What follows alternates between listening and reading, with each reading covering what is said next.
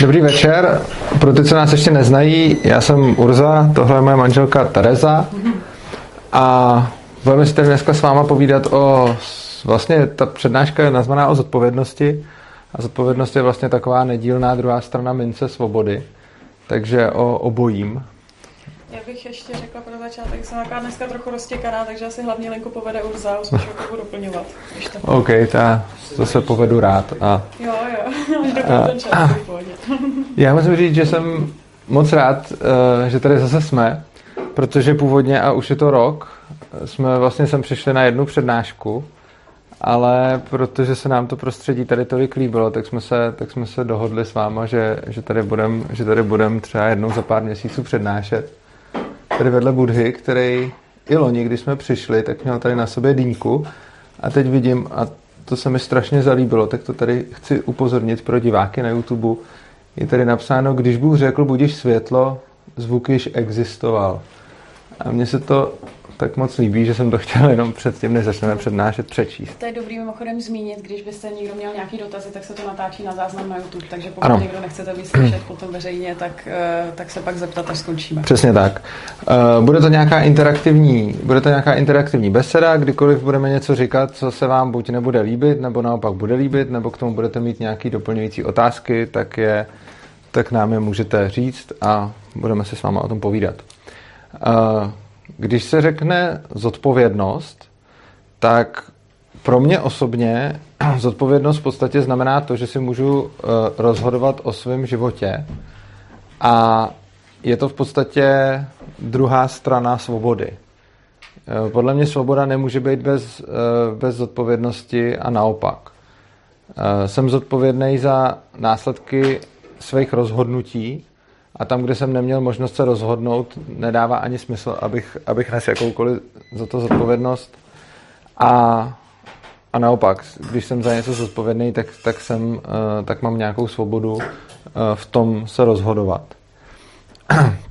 Já jsem uh, včera měl livestream diskuzi s, bratříčk, s youtuberem Bratříčkem, možná ho znáte, možná ne.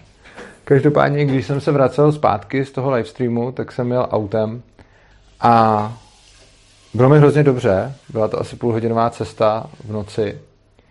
A přemýšlel jsem, čím to, že je mi tak dobře a došel jsem k tomu, že jsem strašně spokojený sám se sebou, se svým životem, eh, se vším, co dělám a že prostě jenom jet půl hodiny autem byl krásný zažitek, protože jsem tam mohl být sám se svýma myšlenkama. A když jsem přemýšlel o tom, čeho to vyplývá, tak to byla celá řada věcí. A jedna z nich byl, bylo to, že mám svůj život ve svých rukou, že si vlastně dělám to, co chci dělat a že jsem v podstatě dostal svůj život do stavu, ve kterém se neděje, že bych trávil nějak moc času, který by vůbec stál za řeč, činnostma, kterýma ho trávit nechci. Prostě jsem si nastavil život tak, že dělám to, co chci dělat protože, protože ho žiju sám pro sebe a ne pro někoho jiného. A je to můj život, jsou to moje rozhodnutí, takže to, že tady teď jsem, je důsledkem toho, že mě baví tady být, že tady chci být a ne toho, že bych byl k tomu nějakýma vnějšíma motivacema, vnějšíma motivacema dostrkaný. Takže dělám práci, která mě baví a dělám si věci tak, jak mě baví. A myslím si, že tohle vyžaduje, minimálně v mém případě, uvědomění, že já jsem ten člověk, který má zodpovědnost za svůj život a který drží svůj život v rukou. Protože kdybych měl pocit, že se zodpovídám komukoliv jinému, ať už by to měly být moje rodiče, nebo partnerka, nebo stát, nebo kdokoliv jiný než já, tak si potom nebudu dělat to, co chci já, ale budu dělat to, co předpokládám, že po mně chtějí ti druzí a myslím si, že když neděláme to, co chceme my, ale děláme to, co předpokládáme, že od nás chtějí jiní lidi, že potom nejsme tak šťastní. Teda minimálně o sobě tohleto, tohleto můžu říct. Takže moje hodně velký životní štěstí pramení právě, právě z toho, eh, že si, že si o sobě rozhoduju sám a že si za tímhletím stojím. Chtěl bych se zeptat vás, a samozřejmě, jestli k tomu chceš něco říct nebo doplnit. Ne, k tomu, jak jsi teďka mluvil, tak mě právě si myslí, že nese zodpovědnost eh, za nějaké své rozhodnutí a činy, ale myslím si, že hodně lidí si potom zároveň neuvědomuje, že i nějaká jako zodpovědnost eh, za vlastní emoce, která vlastně souvisí s tím štěstím. Že je úplně takový typický příklad, kdy někdo naštvaný a řekne, hele, tamhle ten člověk mi prostě něco hrozného udělal a jak je to hrozný, že se mi něco takového stalo a teď já jsem naštvaný a prostě já bych byl v pohodě, kdyby ten člověk na mě nebyl zlej. A myslím si, že součástí té zodpovědnosti úplně jako do důsledku je i to, že si člověk uvědomuje, že nese zodpovědnost vlastně i za nějaké jako psychické jevy nebo za emoce, který, který jsou v něm vzbuzovaný nějakýma vnějšíma vlivama. Že je dobrý, tak někdo se ke mně chová jako zle, ale pak je na mojí zodpovědnosti, jak já se postavím k tomu, aby mě to netrápilo tolik a vlastní emocionální reakce jsou vlastně taky svým způsobem jako volba nebo minimálně něco, s čím se člověk může rozhodnout sám jako pracovat do budoucna. To, to je hrozně dobrý, že jsi to řekla. Možná to není volba úplně přesně v tu danou chvíli, no. ale rozhodně je to volba celkově, protože je fakt, že v tu danou chvíli s tou emocí člověk asi nic moc nenadělá, hmm. ale může se sebou pracovat tak, aby časem nebo příště nebo někdy uh, už, ta, už ta reakce byla jiná. Což vlastně to, co říkáš, mě vede k něčemu, co se mi hrozně líbí a co jsem, uh, co jsem dřív strašně moc jako razil a lidem to většinou vadilo, když jsem to řekl. A to, že uh, psychickou bolest nám nespůsobují druzí, ale způsobujeme si ji sami. A lidem tohle to většinou hodně vadilo, když jsem, když jsem říkal, tak jsem přemýšlel, třeba se, třeba jsem pletu, třeba budou nějaký případy. A pak se mi strašně líbilo, když jsem tohle stejný slyšel říkat Marshalla Rosenberga, což je jeden což je jeden uh, velice známý uh, diplomat a vyjednávač a lektor nějaký nenásilný komunikace. A ten právě tohleto stejný říkal taky a já jsem o tom čím dál tím víc přesvědčen. Každopádně se chci zeptat vás, pokud někdo chcete něco říct a budu rád, pokud jo, co vlastně zodpovědnost znamená, znamená pro vás osobně, pro vaše životy, jestli, jestli se chcete někdo s náma podělit. Nikdo? OK, dobře, nevadí. Kdyby se třeba jste se rozmysleli a časem byste chtěli něco říct, tak budeme fakt rádi. Uh, no, teď bych, přešel, teď bych přešel dál. Vlastně je fakt, že pro mě, já to mám tak, jak jsem říkal, takže pro mě je ta zodpovědnost něco, něco strašně důležitého a je to vlastně to, z čeho vyvěrá moje štěstí. Ale celá řada lidí to takhle nemá celá řada lidí uh, nechce být nějakým způsobem zodpovědná za rozhodnutí a je jim, je jim komfortní, když někdo činí nějaký rozhodnutí za ně. Pro mě osobně, a zase neříkám, že pro ně, by tohle rozhodně vedlo ke ztrátě jako nějaký části životního štěstí. Nicméně umím si představit, že pro někoho zase uh, to může být nějakým způsobem pohodlnější nebo může mu to přinášet pocity nějakých jistot, bezpečí a tak dále a tak dále. Rozhodně jako nechci hodnotit, co z, toho, co z toho je jako lepší a co z toho je horší. Každopádně strašně často se potom dostáváme k tomu, když mluvím o tématech, o kterých mluvím, což znamená bezstátní společnost a to, že nepotřebujeme zákony a vládce, kteří by, kteří by nám říkali, eh, co máme dělat, tak strašně moc lidí mi říká, no jo, ale tohle to říkáš ty z pohledu člověka, který je zodpovědný a přemýšlí o svém životě a má zájem o to být svobodný a chce tu svobodu. Ale máš tady celou spoustu lidí, kteří zodpovědní nejsou, tu svobodu nechtějí a pro tyhle ty lidi něco takového není dobrý a pro tyhle ty lidi něco takového, pro tyhle ty lidi něco takového neplatí. No, uh, možná je to pravda, možná ne, těžko říct. Každopádně já si myslím, že to, jak moc jsme zodpovědní jedinci a v důsledku toho, jak moc jsme zodpovědná společnost, strašně moc závisí na podmínkách, ve kterých se nacházíme a ve kterých vyrůstáme a na tom, jak vypadá svět kolem nás.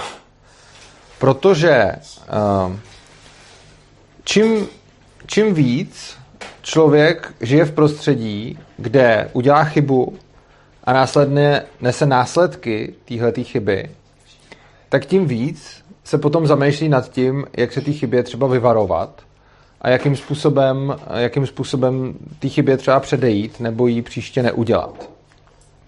Oproti tomu, když máme prostředí, ve kterém, když člověk udělá chybu, tak přijde někdo, kdo za něj vyřeší ty následky nebo je aspoň zmírní, tak ty lidi samozřejmě mají menší motivaci uh, se těm chybám vyvarovávat.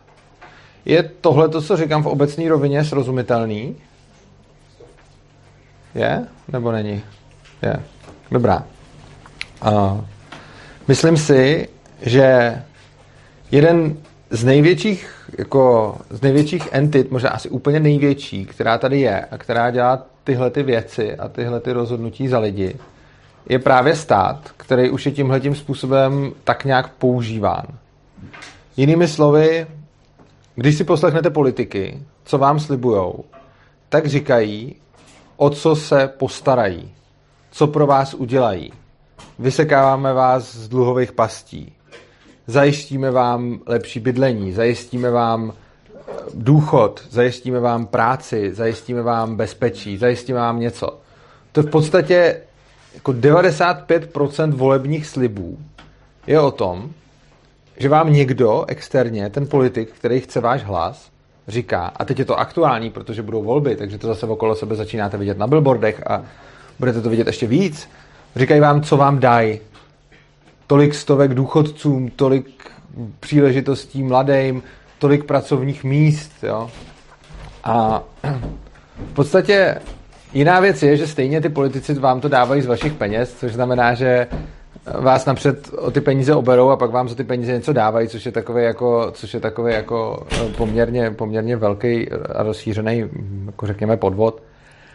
Ale ten hlavní, ten hlavní problém je přesně v tom, že kdykoliv někdo přijde, a on to nemusí být jenom politik, ale je to primárně politik, a řekne vám, že se můžete chovat nějak a když uděláte chybu, tak on vám za to něco dá, on se o vás postará, on něco zajistí, aby se to vy nemuseli řešit.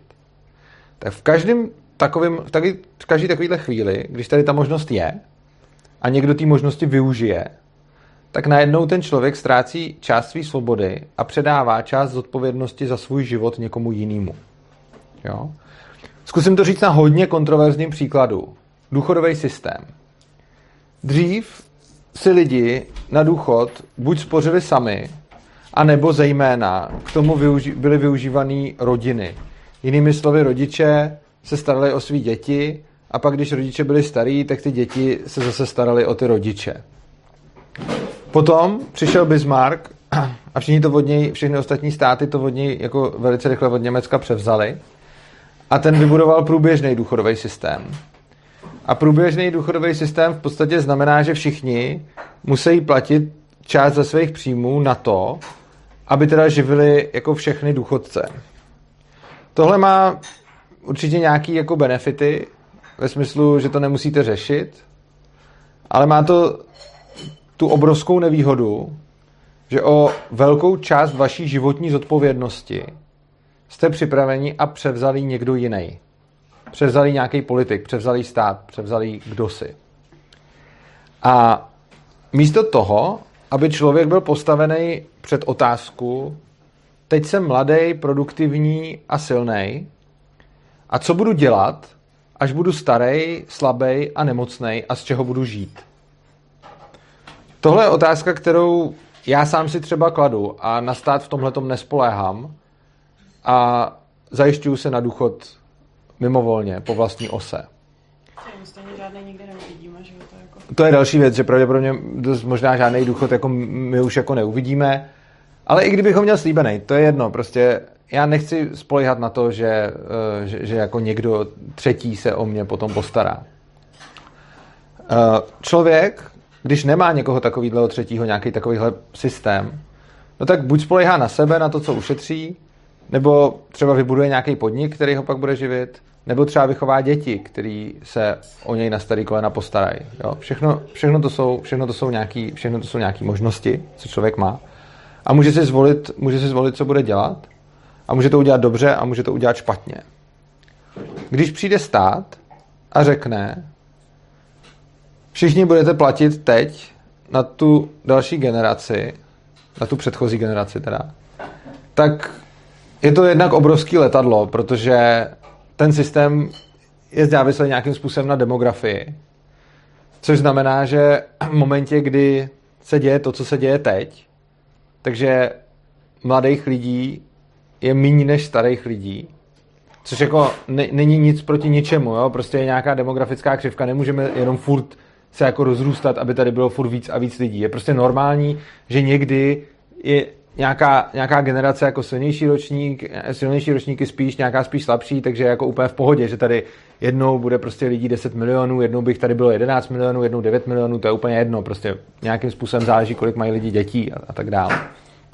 Nicméně ten systém je náchylný na to, že v momentě, kdy bude málo pracujících na hodně důchodců, tak mají problém, protože buď se musí zkrátit eh, věk odchodu do důchodu, nebo se musí eh, zkrátit vlastně eh, výška toho důchodu, nebo se musí víc zbrát těm, víc zbrát těm lidem. Což samozřejmě vytváří další obrovský morální hazard v tom, že stát vám bere schválně, kolik byste si řekli, že když jste normálně někde zaměstnanec, kolik z toho, co vyděláte, o kolika z těch peněz rozhodnete vy a kolik vás stojí ten stát? Tuší někdo? Cirka 50, 45, 40. 40 pro stát nebo pro vás? 40 pro nás. Ne, jo. Chtěl jsem říct pro stát. Aha, jo, a tak je to, jo, je to pro nás, ano. Eh, je, je to tak, že je to něco mezi 60 až 70 procenty eh, toho, co vyprodukujeme, nám vezme stát. A takže asi tak dvě třetiny jdou státu. Kdybychom to rozdělili prostě příjem na tři hromádky, tak dvě hromádky jdou státu a jedna hromádka zůstává nám. Je to, když do toho započtu úplně všechno, což znamená eh, sociální, zdravotní odvody eh, ze strany zaměstnance, zaměstnavatele, potom DPH, daň z příjmu, prostě vše, všechno, jako vše, všechno to, co, co nás ten stát stojí, tak to, to se do toho započte. Mám, mám, na svých stránkách, mám na svých stránkách nějaký výpočet, když se kouknete na urza.cz lomeno public, tak tam někde najdete excelovskou tabulku, která se jmenuje cena státu a tam, uh, tam se můžete podívat na přesný výpočet. Pravda je asi z roku 2014, ale ono je to úplně jedno, protože... Výpočet liberální institut to taky říká dvě třetiny prostě. No, tak teď, jestli liberální institut to dělá teď znova v roce 2020 a vyšlo mu to stejně, tak možná tam bude pár procent někde jinak, ale ono se to, ono se to víceméně, jako, víceméně se to nemění. No, připadá mi jako poměrně drzí to, že stát je schopný vám napřed vzít dvě třetiny toho, co vyprodukujete a brát vám to po celý váš produktivní věk. A potom, když jste starý, tak řekne, no, bez, jako bez státu byste si jako nic neporadili, takže teď, teď budete dostávat tu almužnu. A pak o to probíhají nejrůznější celkem různě nechutný politický boje. A, a není, to, není to vůbec dobrý, protože místo toho, aby, aby ty lidi měli třeba rodinu, která se o ně postará, nebo, nebo se starali sami, tak jsou, vlastně, tak jsou vlastně povinně odkázaní na ten stát a ani nemají jinou možnost se z toho vyvázat. Jo. Vy nemůžete říct, hele státe, já, já nebudu nic platit a až budu starý, tak taky nic nechci prostě. Jo. A chceš něco? No, ne, no, no, že bych tomu právě zejména akcentovala to, že od nějakého jako socialismu, kde ten socialismus nám tady říkal, o všechny bude postaráno a my těm důchodcům vlastně něco zaplatíme, tak ono to vlastně na první pohled není vidět, ale to vlastně jedna z největších jako destrukcí rodin, která nastala, protože do té doby ty rodiny byly nuceny nějak tak jako žít uh, soudružně, starat se o sebe, anebo aspoň si třeba nerozhádat nějaký, nějaký vztahy a tak jako si pomáhat. A od té doby my jsme několik desítek let žili v tom, že vlastně o starý lidi je postaráno a že to není třeba řešit. A to se vlastně doneslo až do současné generace, kdy prostě se nějak předpokládá, že ty starší lidi nějak jako vyžijou a nějaký ten důchod dostávají. Ale už vůbec, vůbec není takový ten mechanismus té soudružnosti, nebo už vůbec to, že by třeba jako starší lidi potom na stáří s těma mladýma žili. Jo? To v podstatě stát tohleto zdestruoval docela jako bezprecedentně. Ano, další, další obrovský průšvih je, že je to celý jakoby na dluh o tu jednu generaci, což znamená, že my kdybychom teď chtěli ten průběžný důchodový systém zrušit, tak ten problém je, že ty lidi, kteří jsou teď v důchodu, vůči těm by to bylo dost nefér, že jo? protože oni už byli okradený a teď jako něco pobírají a kdyby si ty lidi, co teď jako v důchodu nejsou a co jsou teď mladí, chtěli nějakým způsobem, nějakým způsobem spořit, tak je, je, to, je to zase problém, protože ty mladí musí jednak živit ty, ty, důchodce současný a jednak by si teda měli, měli spořit na svůj důchod. Jo? Takže celý je to ještě, ještě problém, že jsme vlastně o jednu generaci na dluh. Jo? To, to, to taky vlastně o, o dvě jsou to, protože generace se počítá 25 let, takže jsme asi tak o dvě generace na dluh. No, každopádně uh, ten důchodový systém byl jednou ukázkou z toho, jak stát přebírá zásadní část zodpovědnosti za náš život. Ale takových ukázek je celá řada. Nebudu se na nich za, jako zaobírat takhle detailně. Můžeme si říct, já nevím, třeba zdravotní pojištění. Nebo i to, že musíte jezdit v autě připoutaný, že musíte mít pásy. Když nebudete mít pásy, já se třeba poutám každou cestu. I se poutám na krátkou cestu. A dělal bych to, i kdybych to nemusel ze zákona, protože chci žít a protože mě to tady baví, tak uh, si chci zvyšovat šance na to, že přežiju. Ale je tady zákon, který nás nutí se poutat a my tím jako neohrožujeme jiný lidi, když nejsme připoutaný. My tím ohrožujeme sami sebe. Jo? Takže prostě já, když jedu v autě nepřipoutaný a nabourám, tak se tím můžu zabít, pravda. Ale ne, neudělám tím nic nikomu dalšímu, jestli jsem byl nebo nebyl připoutaný. Prostě je, je, to, je to nějakým způsobem zase jako moje zodpovědnost za můj život. Ale zase je tady úředník a politik, který říká, ne, ne, ne, budeš jezdit připoutaný a jestli ne, tak tě vybodujem a pak nebudeš jezdit vůbec. Jo? Další příklad, poslední, který dám úplně triviální. Uh, domácí pálení alkoholu. Prostě půlka Moravy pálí alkohol na černo a to je sympatický. Uh, já třeba alkohol ani moc nepiju, ale, ale tak někomu to sympatický je. Každopádně se to nesmí. Proč? Protože je problém, když by to někdo vypálil blbě, tak by se mu pak mohlo něco stát. A zase, je snad moje věc, co já vpravuju do svého těla a jestli se chci opít nebo neopít a čím se opiju. Že? Ale zase přichází stát a říká ne, prostě tohle to se musí dělat podle, podle toho, jak my řekneme a jak my určíme. Je tedy z tohoto jasný, co vůbec myslím tím odebírání zodpovědnosti za, za, za něčí život, když stát přebírá zodpovědnost? Je to jasný? Má k tomu někdo něco, nějakou připomínku? Jenom jeden dotaz. Aha, super. Uh, mě by zajímalo, jak jsi zmiňoval vlastně, že docházelo k tomu přechodu z té tradiční rodiny, kdy se děti staré rodiče Uh, když jsi to začal zavádět, jestli by byla nějaká společenská nevole vůči tomu, protože to zní jako celkem drastická jako změna nějakých společenských poměrů. A... No ten problém je v tom, že on nikdo to ne, ne bohužel, když, se, když politici zavádí nějaký zákon, tak nikdy neřeknou, hele, teď, teď vám jako zlikvidujeme vztahy v rodinách, že jo. Oni řeknou tu část to, a, a teď vám zabereme zodpovědnost za váš život a teď se nebudete moc rozhodovat, jo. Oni řeknou vždycky tu část, která je, je ta hezká, jo. Takže řeknou, postaráme se o vás, až budete starý, jo. A s tím letím přijdou a tohle je jejich volební heslo. Takže ta nevole až tak moc nepřichází, protože ona se vždycky ukazuje ta, ta, ta dobrá část. Ono v podstatě už předtím, než bylo jako tohleto povinné sociální pojištění, tak existovalo dobrovolné sociální pojištění. Různý své pomocné spolky a podobně, který fungovali v podstatě jako dobrovolná, dobrovolný sociální pojišťovny těch, těch lidí, kteří se tam jako přihlásili. A tady se z toho vlastně udělala, tady se z toho vlastně udělala povinnost, jo? Takže, takže místo, místo jako dobrovolný, dobrovolný pomoci nebo dobrovolného jako zabezpečení se, se to udělalo povinně. A ta nevole proti tomu samozřejmě nějaká byla, ale jako samozřejmě ne nějaká masivní z toho důvodu, že se to všechno zavádělo tímhle tím způsobem. Navíc jako tohle se zavádělo někdy v Německu za Bismarcka, kde jako tam to ještě nebylo tak moc, jako že by, když se jako nelíbí, co, co dělá císař, tak, tak řeknu, je to debil, protože to se tam nedalo úplně.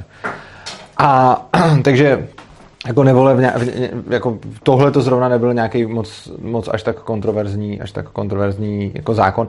Ale ono taky záleží, co jak kde, jo, protože eh, když máte nějakou zemi typu Německo za Bismarcka, tak to bylo dost jako tam nebylo moc jako na programu, že by lidi dělali nějaký nevolé.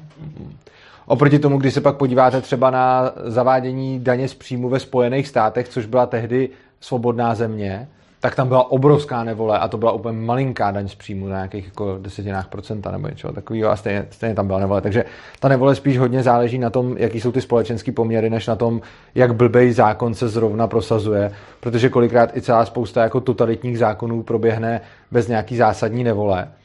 Ostatně, když se tady zaváděla totalita v roce 48, tak sice jako řada lidí věděla, že to je průser, ale celá řada lidí tomu tleskala, jo. takže ono, ono ta, ta nevole často ne, neodráží to, jak blbý je to, co ten stát protlačuje, ale často odráží to, jak se to chytře podá marketingově. Tak to bylo vidět i teďka na jaře, že? Začal koronavirus a začal některé vládní opatření, které jako z mého pohledu byly třeba takový jako méně smyslný, tak eh, v tu chvíli hromada lidí jako tleskala, protože chtěli nějakou tu ochranu. A i když třeba některé ty jako opatření v tu chvíli nedávaly za stolik smysl, tak ty lidi prostě jak se báli, tak chtěli cokoliv, aby se dělo. No. A takhle mi přijde, že to je vždycky jako odargumentovaný hodně těch věcí. Tak. A takový něco se to zdá taky pitomý, že jakoby jak v případě vlastně toho covidu a těch opatření, tak třeba v tomhle případě, že jak kdyby byla ta společenská poptávka po té ochraně jako celkem jako velká, a ta vláda a ty autority toho celkem jako využívají, že to v těch lidech nějak jako je ta potřeba se zdá té svobody výměnou za, za tenhle ten benefit. Je to, je to v nich určitě. To, jako, to si myslím, že je. Což je dobrý. Hmm. Jo. Jo. Uh, z toho, co jsem říkal, podle mě plyne něco, na čem bychom se mohli shodnout, protože jste všichni zatím jako říkali, že chápete to, to, to, to, to, to, to o čem jsem mluvil. Plyne z toho to, že čím víc máme takové prostředí, ve kterým je někdo, kdo se stará o lidi, co dělají chyby, jako plošně, a ve kterým je to tak, že když uděláte chybu, tak přijde někdo, kdo vám pomůže, tak v takovéhle společnosti je menší motivace ty chyby nedělat. Jo? A tudíž ty lidi v takové společnosti mají tendenci být méně zodpovědný. Trošku to rozvedu, než se ještě zeptám, jestli se shodneme. Uh, neříkám, že to musí platit pro všechny a stejně v každé společnosti vždycky budete mít nějaký lidi notoricky zodpovědný a nějaký lidi notoricky nezodpovědný. Jo? Myslím si, že to budou nějaký menšiny. Budete mít lidi, kteří prostě, ať ta společnost bude nastavená jakkoliv, tak oni stejně budou si chtít rozhodovat o svém, o svém životě, protože z toho budou šťastní, protože je to bude naplňovat. A i kdyby přišel stát a řekl, jako já vás zachráním v úplně všech případech, tak ty lidi řeknou, ne, já se stejně chci starat jako o sebe sám. Oproti tomu stejně budou potom nějaký zase procento lidí, kteří jsou přesně naopak a který vždycky budou jako žít okamžikem, mít vysokou časovou preferenci a tolik se nerozmýšlet na, nad důsledkama, což znamená, že ať bude zase, i kdyby tam vůbec nebyla žádná jako žádná brzda nebo žádná záchrana, tak ty lidi stejně prostě budou žít jako ve stylu nějak to dopadne. A teď neříkám zase, nehodnotím, co z toho je lepší a co z toho je horší. Prostě Takový lidi ve společnosti máme, oba dva ty případy a všechno má svoje výhody i nevýhody. Předpo- ale domnívám se, že většina lidí je v tomhletom nějakým způsobem dost adaptivní. Což znamená, že oni nejsou nějak jako notoricky zodpovědný nebo notoricky nezodpovědný. Prostě tam, kde je to může stát něco, tam, kde můžou mít nějaký problém, tam, kde jim něco hrozí, tak tam se prostě chovají zodpovědnějš a víc promýšlejí svoje rozhodnutí. A tam, kde mají pocit, že jim nic nehrozí, tak tam se o to tolik nestarají. Jo? S tímhle tím ještě pořád všichni, všichni souhlasí, nebo s tím má někdo nějaký problém? Možná nějaký konkrétní příklad tady v tom úplně poslední? Jo, dobře. Uh, třeba vzít si nějakou úplně hloupou půjčku. Jo? A jít někam a nabrat si prachy za úrok, který ani nevím, jaký je, vůbec nerozumím té smlouvy a jenom to podepíšu, protože někdo takhle přede mě postaví ten balík peněz a já vím, že ho teď můžu rozfofrovat a že si za to můžu koupit dovolenou. Jo. Tohle si myslím, že některý lidi si tu půjčku stejně nevezmou v žádném případě, protože by se z toho cítili nekomfortně.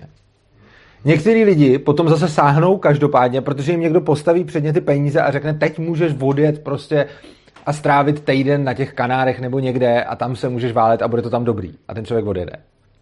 Ale myslím si, že celá řada lidí bude mít spíš tendenci něco takového udělat nebo neudělat v závislosti na tom, v jaký situaci se ocitne, když všechno selže. Což znamená, že pokud si vezmu půjčku a vím, že ono to stejně nějak dopadne, já stejně jako někde bydlet budu, něco k jídlu budu taky mít a nějak se, nějak se protluču, nějak bylo, nějak bude a stejně mě nikdo nenechá jako skončit na ulici a podobně, tak po těch penězích sáhnou snáš, než v případě, že by věděli, že pokud tohle to udělají, tak by to mohlo mít vážné následky, jako třeba, že by mohli skončit na ulici, nebo že by mohli mít nějaký, že by mohli mít nějaký zásadní problém. Neříkám, že, že to je tak, že když tam ty následky budou, tak všichni lidi se budou chovat prostě tak, že si tu půjčku nevezmou a když tam nebudou, tak si ji všichni vezmou. To vůbec ne. Jenom si myslím, že tendence člověka chovat se v tomhle nějak nezodpovědně bude nějakým způsobem záviset na těch, eh, na těch škodách. Můžeme to dát i na jiným příkladu, než je ten na ten finanční. Řekněme třeba příklad toho, jedu autem a potřebuju teď jet hodinu domů ještě po divné silnici, pak po dálnici a pak, pak někam. A druhý příklad, bydlím tady za rohem a zrovna jsem teda sem dojel autem a potřebuji jenom takhle vyjet na hlavní a přejet zpátky a za roh. Jo?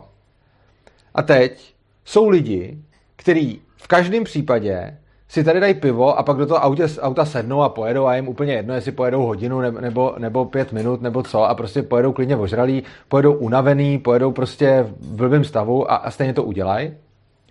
A pak jsou lidi, kteří, když si dají to pivo, tak ani ne, neodjedou za ten roh prostě.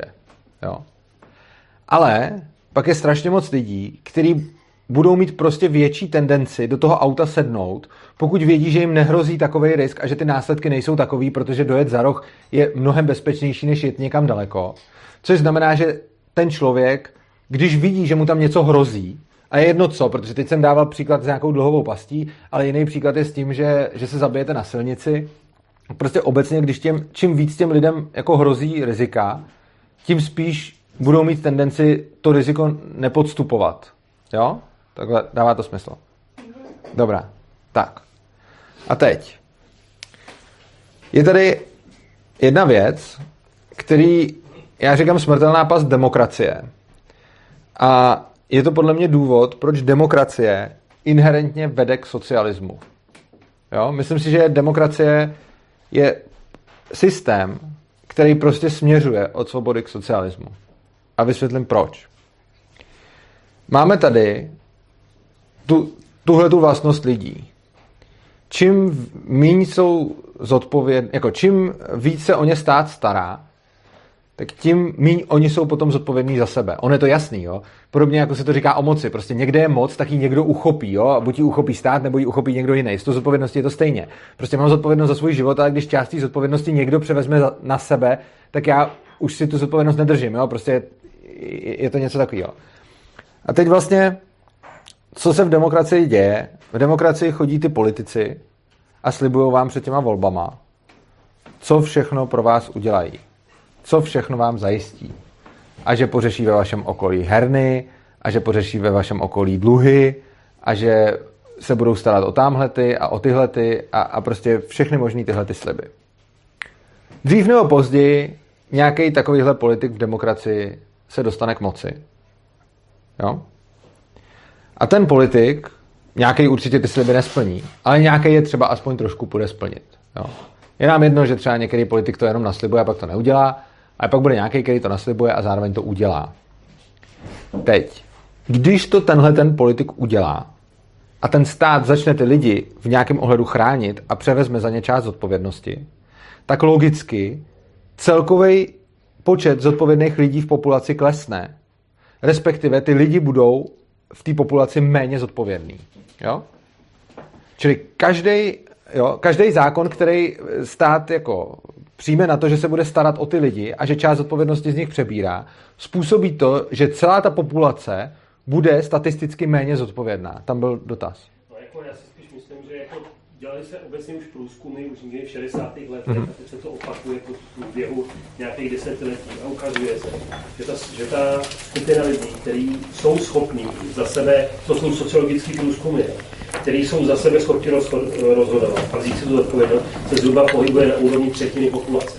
Ale ona se to, ani se to nelepší, ani se to nelepší. Jo, a to je dlouhodobý vývoj, takhle to prostě je. Takhle, uh. A, a tudíž jako problém spíš jako je v tom, já si myslím, problém je v tom, jakým způsobem oslovit tu druhou část, tu druhou skupinu, aby prostě jako změnila způsob toho myšlení. Protože jako dlouhodobě ta věc je jako podle mě jako ani nelepší, ani nehorší ty lidi tady část skupiny lidí, ale je to skutečně menšina lidí, kteří jsou schopní prostě se o sebe postarat, dohlídnout prostě vědomým způsobem, že to, co udělá, má nějaké důsledky. Ale pak je tady těch 60% lidí, kteří tady jsou, a ty prostě jako radši skutečně dají hlad populistům ve v podstatě. A tohle to je podle mě problém. Jo? Hmm. Já si trochu myslím, že tohle uh, o tom, jak ty lidi jsou nezodpovědní, pořád záleží na tom prostředí, uh, který neviděla jsem, neviděla jsem teda tyhle ty průzkumy, ale myslím si, že se to do toho nedá zahrnout natolik, aby jako s tím nějaká ta studie počítala. A hodně asi potom na výchově těch lidí v dětství a k tomu se vlastně asi dostaneme, že jo? No já, já kdybych jako na to, já teď nevím přesně, o kterých, jako mluvíte třeba o takovém marshmallow testu a podobně, nebo ještě o nějakých, ne. ne. Nevím, to jsou věci, které mám z reflexu třeba, jo, nebo z respektu, jo. to jsou prostě jako věci dlouhodobě. Tak jako, že je něco z respektu bych zrovna úplně nebral jako argument. Mě by fakt zajímalo, o kterých studiích, jako já, mám, já třeba o sociologických studiích z 60. let a z dalších, o, co se týká zodpovědnosti, jako nějaký, nějaký znám. Ten pocit mám přesně takovýhle z toho. Je to jako věc, kterou... Jako ne, já se ptám, takhle, buď se bavíme o studiích, nebo se bavíme o pocitu. A tohle to není nic proti vám, jenom prostě. Pokud se bavíme o studiích, tak potřebuji vědět, co to bylo za studie, jakou měli metriku a o čem se vlastně bavíme. Já některé ty studie na tohleto téma znám, na druhou stranu neznám jako, neznám jako všechny, takže nevím, aby jsme, jako takže, buď se chceme bavit o studiích, ale potom je teda, potom je dobrý, abyste uvedli, jako co se v těch studiích vlastně měřilo, protože ono strašně často můžete mít studii, která nějaká byla a potom jí novinář, zejména z respektu, podal tak, jak jemu se hodilo. Jo? A teď jde o to, že vůbec jak poznáte člověka, jo, to je velký problém, jako když říkáte počet lidí, kteří jsou schopní mít zodpovědnost za svůj život. Já si neumím moc představit metriku, kterou tohle to změříte a řeknete, tak je 40%. Jo. Tohle k tomu mám jako hodně velkou výhradu a pokud se o tom teda chceme bavit, tak bych potřeboval vědět, eh, o jaký studie a co se v nich měřilo a o co v nich vůbec šlo. Čili buď se můžeme bavit o studiích, ale pak bych je fakt potřeboval jako znát a to není jako, já to nemyslím nějak útočně na vás. Jenom... jako to zase já se vás můžu zeptat, odkud máte vy vaše názory a z jakých studií, nebo odkud, zase to jsou nějaký... Ne, moment, názory, my se můžeme, ne. Já si jako myslím... Ne, počkat, my se můžeme... Já tady, tady říkám jako nějaký svůj názor, který, který, uh, který si myslím, že je, eh, podle mě to je jakoby alfa omega problému, že je tady většinová společnost dneska, která jde tady tou bohužel tou jednoduchou cestou a spíš si myslím, že jako spíše asi možná na to na místě se zamyslet, jakým způsobem skutečně pracovat s tou druhou skupinou, aby ten trend se prostě změnil. No, já se nad tím teď zamýšlím, ale mně jde o to, že, eh, znova říkám, buď se bavíme o nějakém vašem pocitu a názoru, což je úplně v pohodě, anebo se bavíme o studiích.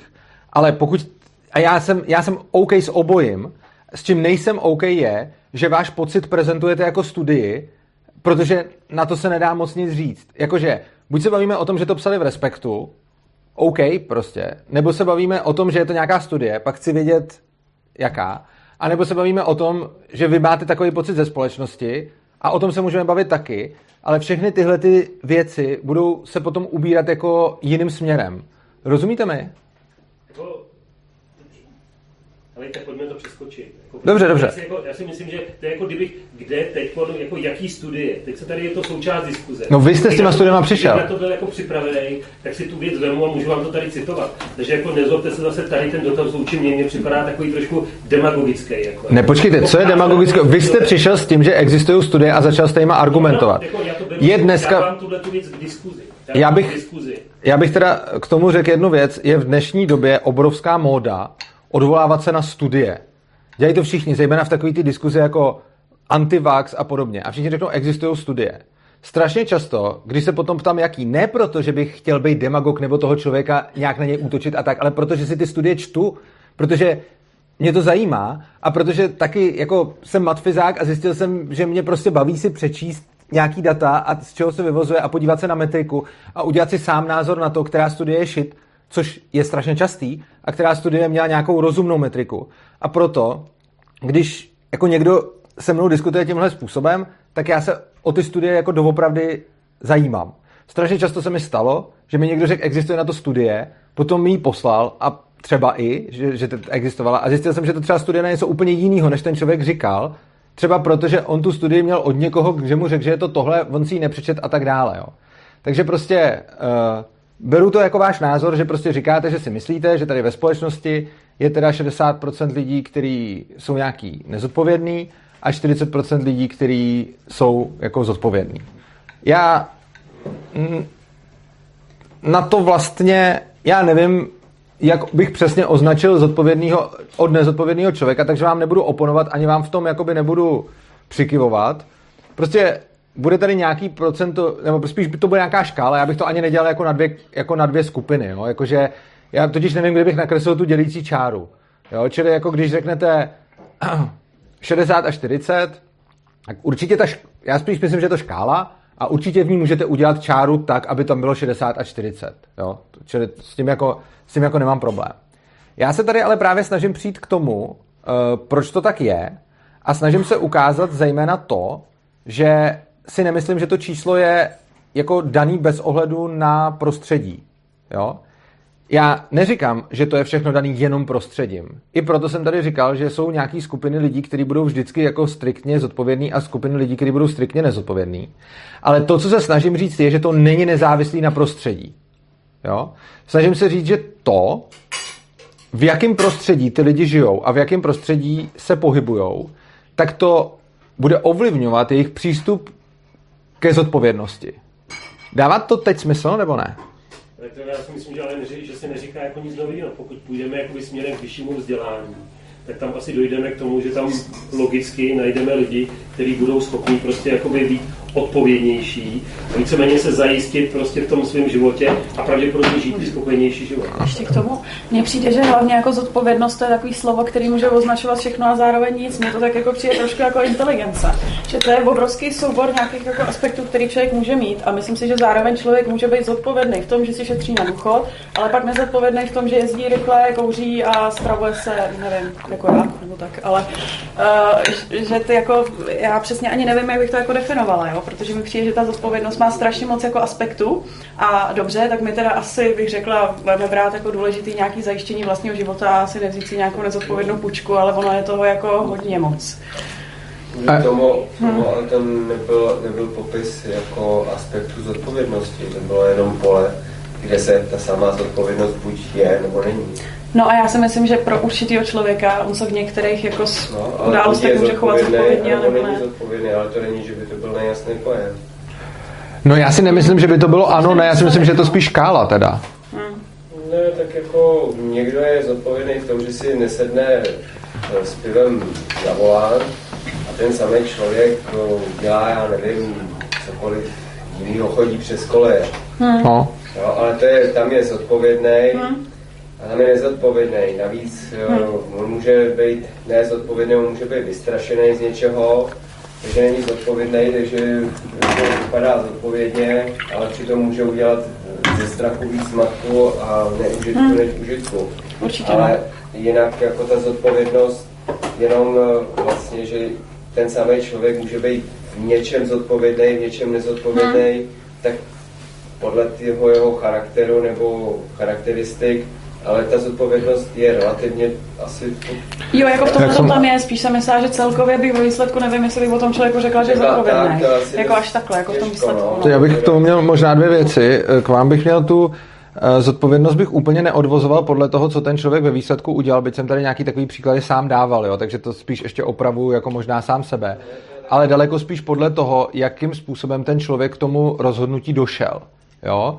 Uh, může být může být člověk, který je naprosto perfektní řidič, má svých x zkušeností na trenažéru a ví, protože ho to zajímá a protože ho to baví, jak řídí s jedním pivem a má od toho prostě objektivní data a ví, že si prostě může dát to pivo a jet. Já třeba takový člověk nejsem, takže bych si nikdy s pivem za volant neset. Ale je spousta lidí, kteří třeba řídí unavený a říkají si, já nejsem opilej, takže je to v pohodě a sednou za ten volant strašně unavený nebo nasraný nebo něco takového. A pak jsou kolikrát na té silnici nebezpečnější než někdo, kdo si dal jedno pivo a je v klidu a dobrý řidič. Jo? Takže záleží spíš na tom, jak podle mě, jak ten člověk k tomu došel, k tomu rozhodnutí, než jaký je ten výsledek toho rozhodnutí. Ne, tak to jsou zase jenom rozepsané ty pole, kde se jo, ta zodpovědnost ano. buď odehrává, nebo ano. Ne. A uh, tam k tomu, k tomu prostředí, já jsem to vůbec nemyslel tak, že by to záleželo na dosaženém vzdělání a podobně. Já si ani nejsem jistý, jak moc to záleží na dosaženém vzdělání a zejména si nejsem jistý, jak moc, no, že to koreluje možná, je otázka, jaká je tam kauzalita, to už je, to, to už je druhá věc. Ale eh, spíš tím prostředí jsem myslel prostředí, kde se plošně dějou nějaký ty změny, vy ty legislativní. Jo? Myslel jsem legislativní prostě prostředí, kde je normální ve společnosti, že si nějak řešíte, jak se o sebe postaráte, až budete starý, anebo je normální ve společnosti, že to prostě neřešíte. Jo, tohle to jsem myslel tím prostředím. Nemyslel jsem úplně prostředí jako, i když samozřejmě na to má vliv jako prostředí jako každý, ale já jsem tím prostředím nemyslel, jak jste říkal, to není nic nového, samozřejmě, že lidi určitě budete mít nějaký prostředí typu prostě nějakou demografickou tyku, vrstvu nebo skupinu, ve který budou spíš zodpovědnější lidi a spíš ne. Ale potom já mluvím o celkovém stavu společnosti, kdy máte celou společnost, ve které je normální, hele, důchod není moje starost, až mi bude 65, 66, 69, přijde stát a začne platit peníze, dokud neumřu. Ale tady si myslím, že v této otázce, pardon, je přímá souvislost se vzděláním třeba. Protože jako logicky zase... Já to nepopírám, ale... Nespoléhají prostě na ten stát. Já se s váma nechci dohadovat o tom, jestli je nebo není tam souvislost se vzděláním. Já jsem říkal, že o tomhle jsem nemluvil. Čili pro to, o čem chci dál mluvit a co chci dál jako odvozovat, tuhle tu uh, souvislost jako nepotřebuju. Já vám neříkám, že tam není. Ani vám neříkám, že tam je, jenom říkám, že mluvím o jiný, že mluvím o něčem jiným. Uh, čili samozřejmě jako souvislost s vzděláním nějaká asi možná bude. A jak říkám, očekávám tam nějakou korelaci, nevím do jaký míry kauza, ale budíš. No s tou kauzalitou mi to právě přijde, že hodně lidí, kteří jsou přirozeně od narození nějakým třeba darem zodpovědný, tak si spíš udělají vysokou školu, ale tudíž to neznamená, že člověk, který je nezodpovědný, když bychom ho nahnali do té vysoké školy, se zodpovědným stane, jo? že tam je právě problém v tom, že člověk jako neví, jako co předchází no, čemu. Ale jako rozhodně, ne, takhle, nechci to rozpor, rozhodně to vám to nerozporuju. To, o čem ale hlavně mluvím, je, že plošný dopady, plošný opatření státu, který dělá směrem ke společnosti, mění to prostředí tak, že zároveň to vede lidi buď k větší nebo menší zodpovědnosti. Což znamená, že společnost, která bude úplně stejná a bude se lišit právě jenom v tom aspektu, že v jedný bude stát těm lidem zajišťovat důchody a v druhý ne, nebo se bude lišit v tom aspektu, že v jedný stát, eh, já nevím, nebude třeba zakazovat psychotropní látky a v druhý ano, nebo se bude lišit jenom v, prostě v nějakých takovýchhle věcech. Teď jsem chtěl říct to připoutání v tom autě, ale to bude tak malý rozdíl.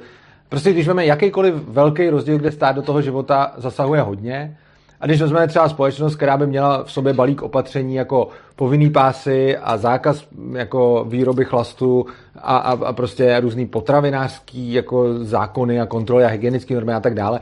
A druhou společnost, která bude bez těchto těch norm, tak celkově statisticky v té společnosti, která je bez těchto těch norem a legislativních omezení, budou ty lidi spíš zodpovědnější než ne. Tohle to je to, co se snažím říct a s tím se teda shodneme.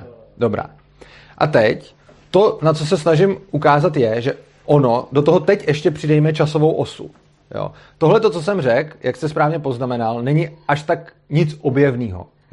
Ale je důležité si to říct, protože z toho teď chci odvodit něco, něco dalšího. Uh, dejme do toho časovou osu a veme další tvrzení a to, lidi, kteří spíše tichnou k nezodpovědnosti, budou spíš volit politiky, který jim budou slibovat, že se o ně postarají. To je celkem zjevný. Jo? Takže prostě člověk, který bude spíš nezodpovědný, bude spíš dávat hlasy politikům, který se budou snažit o tyhle ty lidi starat a aby jim ten stát všechno zajišťoval. No a teď, tady máme dva jevy, který mezi sebou mají bohužel zpětnou vazbu. První, politik přijde s nějakým legislativním, s nějakou legislativní změnou, která převede část zodpovědnosti lidí na stát. Tím ve společnosti způsobí to, že bude více nezodpovědných lidí. Jo? Takový technický poznámka, tak jsou politici, kteří třeba jako hm, říkají, že by bylo dobrý právě ano. jako jo, pravicový třeba extrémně. Jsou, jo, souhlasím, jsou, jsou, ty nejsou zase tolik volení. No. No, jako tak, zrovna ty, tak zrovna ty extrémně pravicový, pokud ti myslíme takovou tu klasickou extrémní pravici, kterou říkají jako média, tak ty jsou zrovna taky ty, kteří by tu zodpovědnost brali. Spíš, ale když máme nějaký zdravě pravicový třeba. Otázka jako ty míry a vůbec jak dneska to vypadá, ta situace, jo? No. Tečrová, že třeba jako... Ano, jo, souhlasím. Jo, ano. A já vůbec ne, nerozporuju to, že existují politici, který, eh, který budou mít vlastnosti tečrový a podobně a co jste vlastně řekl, je to pravda.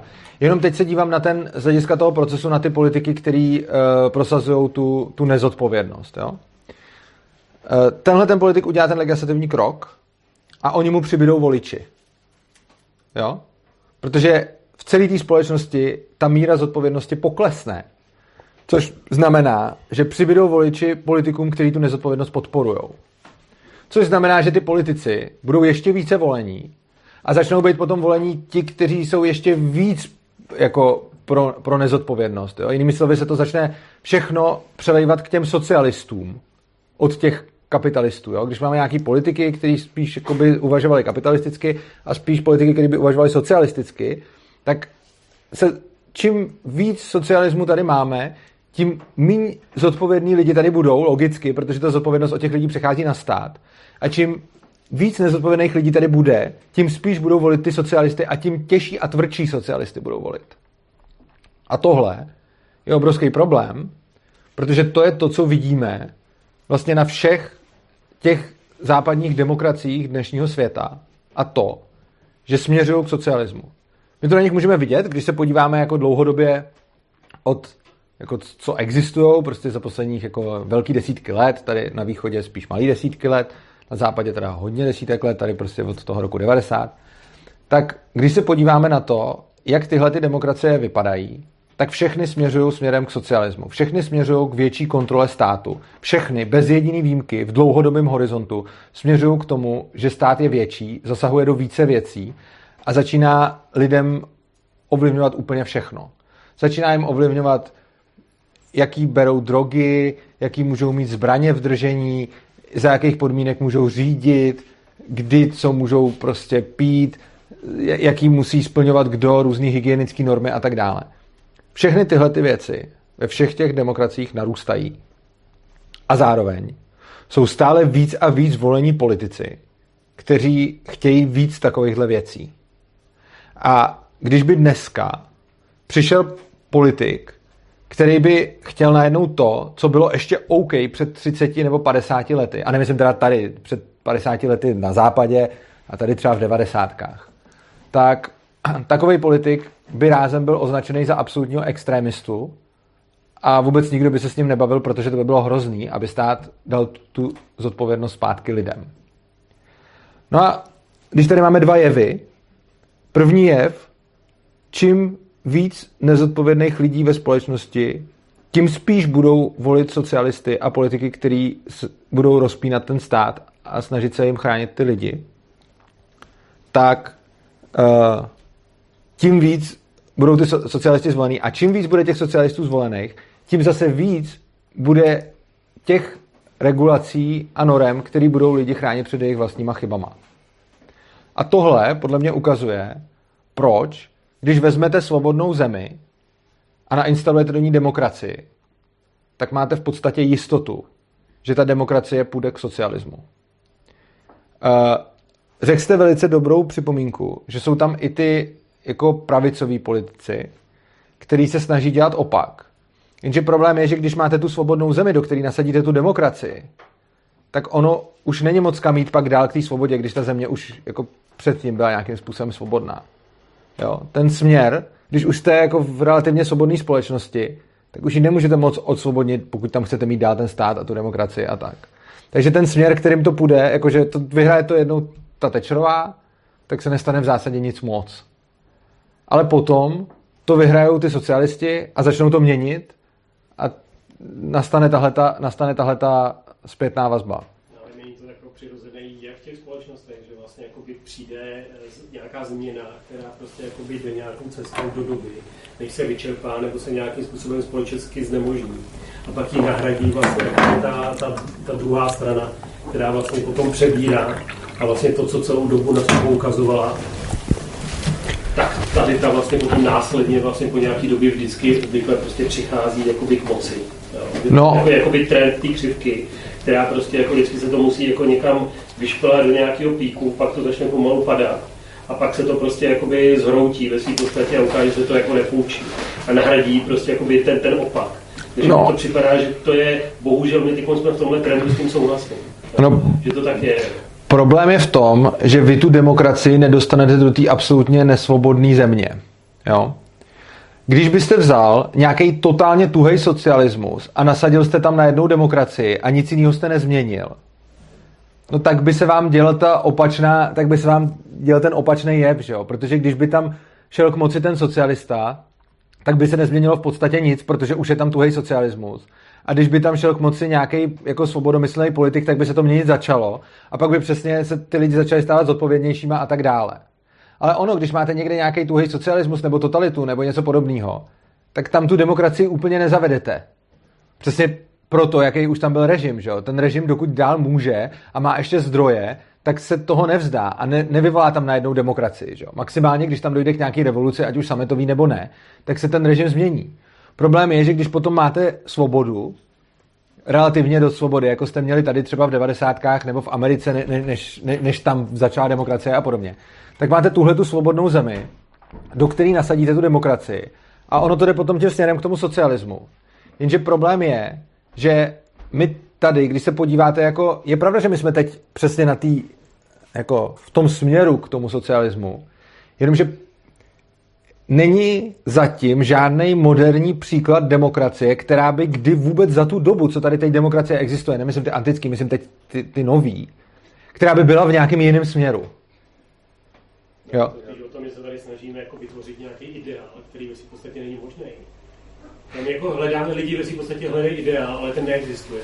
Je to vždycky nějaký kompromis, prostě jako boje různých jakoby, zájmových skupin nebo myšlenek, který se vždycky v nějaké době prostě jakoby prosadějí, protože do doby, než se jakoby ukážou, že jsou prostě buď falešní, nebo se to jakoby vyčerpá a nahradí to prostě něco nového.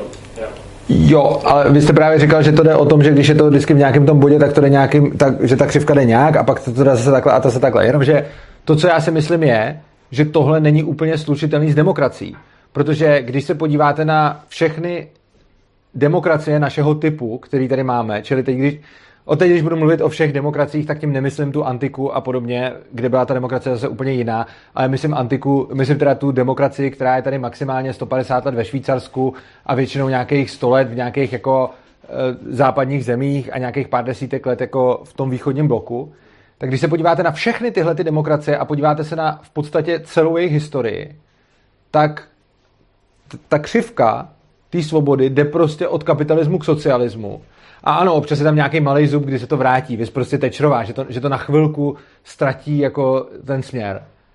Ale neděje se zatím to, co jste říkal, tedy že by to šlo jako nahoru a dolů, nahoru a dolů, ale děje se to, že to prostě jde furt dolů. A když to začne někde v půlce, tak to jde taky dolů. A zatím to jde furt jenom dolů. A zatím to takhle můžu, jako můžete pozorovat v úplně všech těch příkladech těch zemí, což mi vlastně jako to, že se to zatím vždycky stalo takhle a nikdy ne jinak, není samozřejmě důkaz, že se to jinak stát nemůže. Ale já si myslím, že ten důvod je ten, co jsem tady, ten, co jsem tady popsal. A myslím si, že tenhle ten důvod prostě je jenom v podstatě potvrzený těma, eh, těma faktama, když se na ně, když se na ně podíváme. No, ale no, já teda, jako když řekneš demokracie, promiň, já že tykám teda. V pohodě, tykej. Demokracie je vláda lidu, když budeme mluvit o demokracii. To ostatní, to ostatní jakákoliv jako mm, ne, stejně se nazývající zvrácená podoba nebo Prostě my demokracii vůbec neznáme v praxi, my známe diktaturu kapitálu za celou dobu. To jsou všechny ty tzv. svobodné země, jenom jedou podle peněz, podle financí, které jsou ještě navíc hodnotově ukradený, takže vůbec neodrážejí Počkejte, co je teda podle vás demokracie? A když řeknete vláda lidu, je to abstraktní. Řekněte přesně, co je podle vás demokracie. Znamená, že lidi rozhodují o svých životech společně, řekněme, a dokážu si představit, že to má smysl dávat, když to dělají opravdu v reálných lidských hodnotách.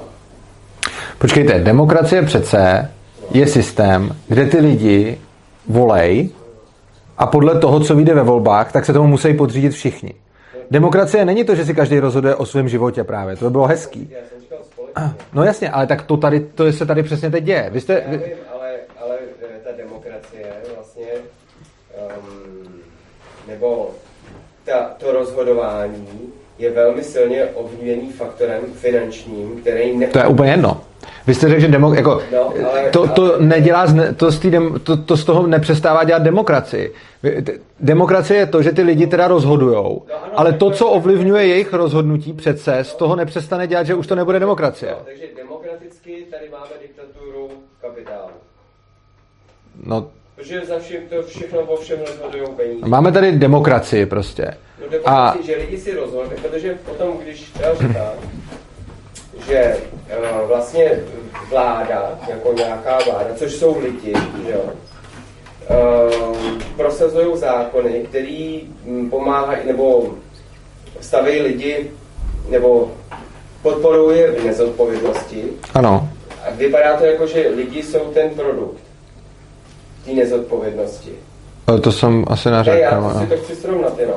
To jsem, to myslím, ne, ne, ne. Ne, to já postupuju jako, jak to myslíš, rozumíš? No, já to tak já říkám, že takhle to nemyslím. No, protože když teda lidi, uh, lidi jsou vlastně, politik je produkt těch lidí, ano. Takže jo, a ty lidi jsou produktem, no ano, jo, jo, chápu, ano, jo. Takže vlastně za to nemůže stát, ale lidi sami a vlastně stát, No za to může stát, že jo, jako... Jo, takhle, stát je ve stavu, nebo odráží stav lidí. Takže podle, podle státu, nebo podle rozložení sil ve, ve státním zřízení můžeme vidět, v jakém stavu je obyvatelstvo. Jenže, ten, jenže ono to má zpětnou vazbu, to je to, o čem jsem tady celou dobu mluvil. Ono to není prostě odtržený, že, že stát by byl zrcadlem. Ten stát je něco, co zase ty lidi zpětně ovlivňuje. A ten problém, o kterém jsem mluvil, je, že tam existuje ta zpětná vazba na obě strany. A ta zpětná vazba se posiluje. Je to jako pozitivní zpět, jako v našem případu negativní, ale je to ten, ten pojem jako positive feedback loop. Ve smyslu, že... No ano, čili, to, čili, čili je to podobné, jako když vezmete stejný lidi a dáte je do nějakého jako laskavého prostředí, tak se tam budou chovat nějak a pak vezmete úplně ty samý lidi a uděláte s nima Stanfordský experiment a tam se začnou chovat jako zvířata. Jo? Takže já, ne, já netvrdím, že lidi jsou jenom odrazem svého prostředí, ale říkám, že lidi jsou taky odrazem svého prostředí. A samozřejmě prostředí je odrazem těch lidí. A to, co, co se tady snažím říct, je, že obrovský problém demokracie jako takový je tohle, co jsem říkal, že když máte svobodnou společnost a nainstalujete do ní demokracii, tak ona vede k socialismu a k nesvobodě. A je to její vlastnost. Není to, že by to bylo v těch lidech, nebo v těch politicích, nebo že by to bylo v tom, že Babiš něco, nebo tak. Je to prostě vlastnost toho systému. On se tak, zacho- on se tak zachová, je, jako logický důvody, proč se tak zachová, jsem tady sdělil, a plus k tomu můžete mít empirický pozorování, že to nemělo ještě žádnou výjimku na celém světě. Čili vlastně všechny ty systémy se zachovaly přesně takhle a chovají se tak dál. Což bohužel znamená, že demokracie ve svobodné společnosti, ze svobodné společnosti udělá nesvobodnou. Já bych si dovolil porovnat třeba, protože jako eh, tady jo, správně padlo, co je dole, to je i nahoře. Takže jako parafráze na to, co se tady jako diskutovalo. Ale já si myslím, že jako tady buď je demokracie formou volených zástupců nebo přímá demokracie. Ale tady je to zase jako důležité a vypovídá to o tom, kde ta společnost se nachází a v jakém je stavu. Jestliže Švýcaři jsou schopní prostě jako odmítnout referendu to, že si nebudou plošně vyplácet prostě nějaký tisíce prostě jako švýcarských franků, protože by přestali pracovat, jo. tak tohle to mi připadá jako zodpovědná společnost.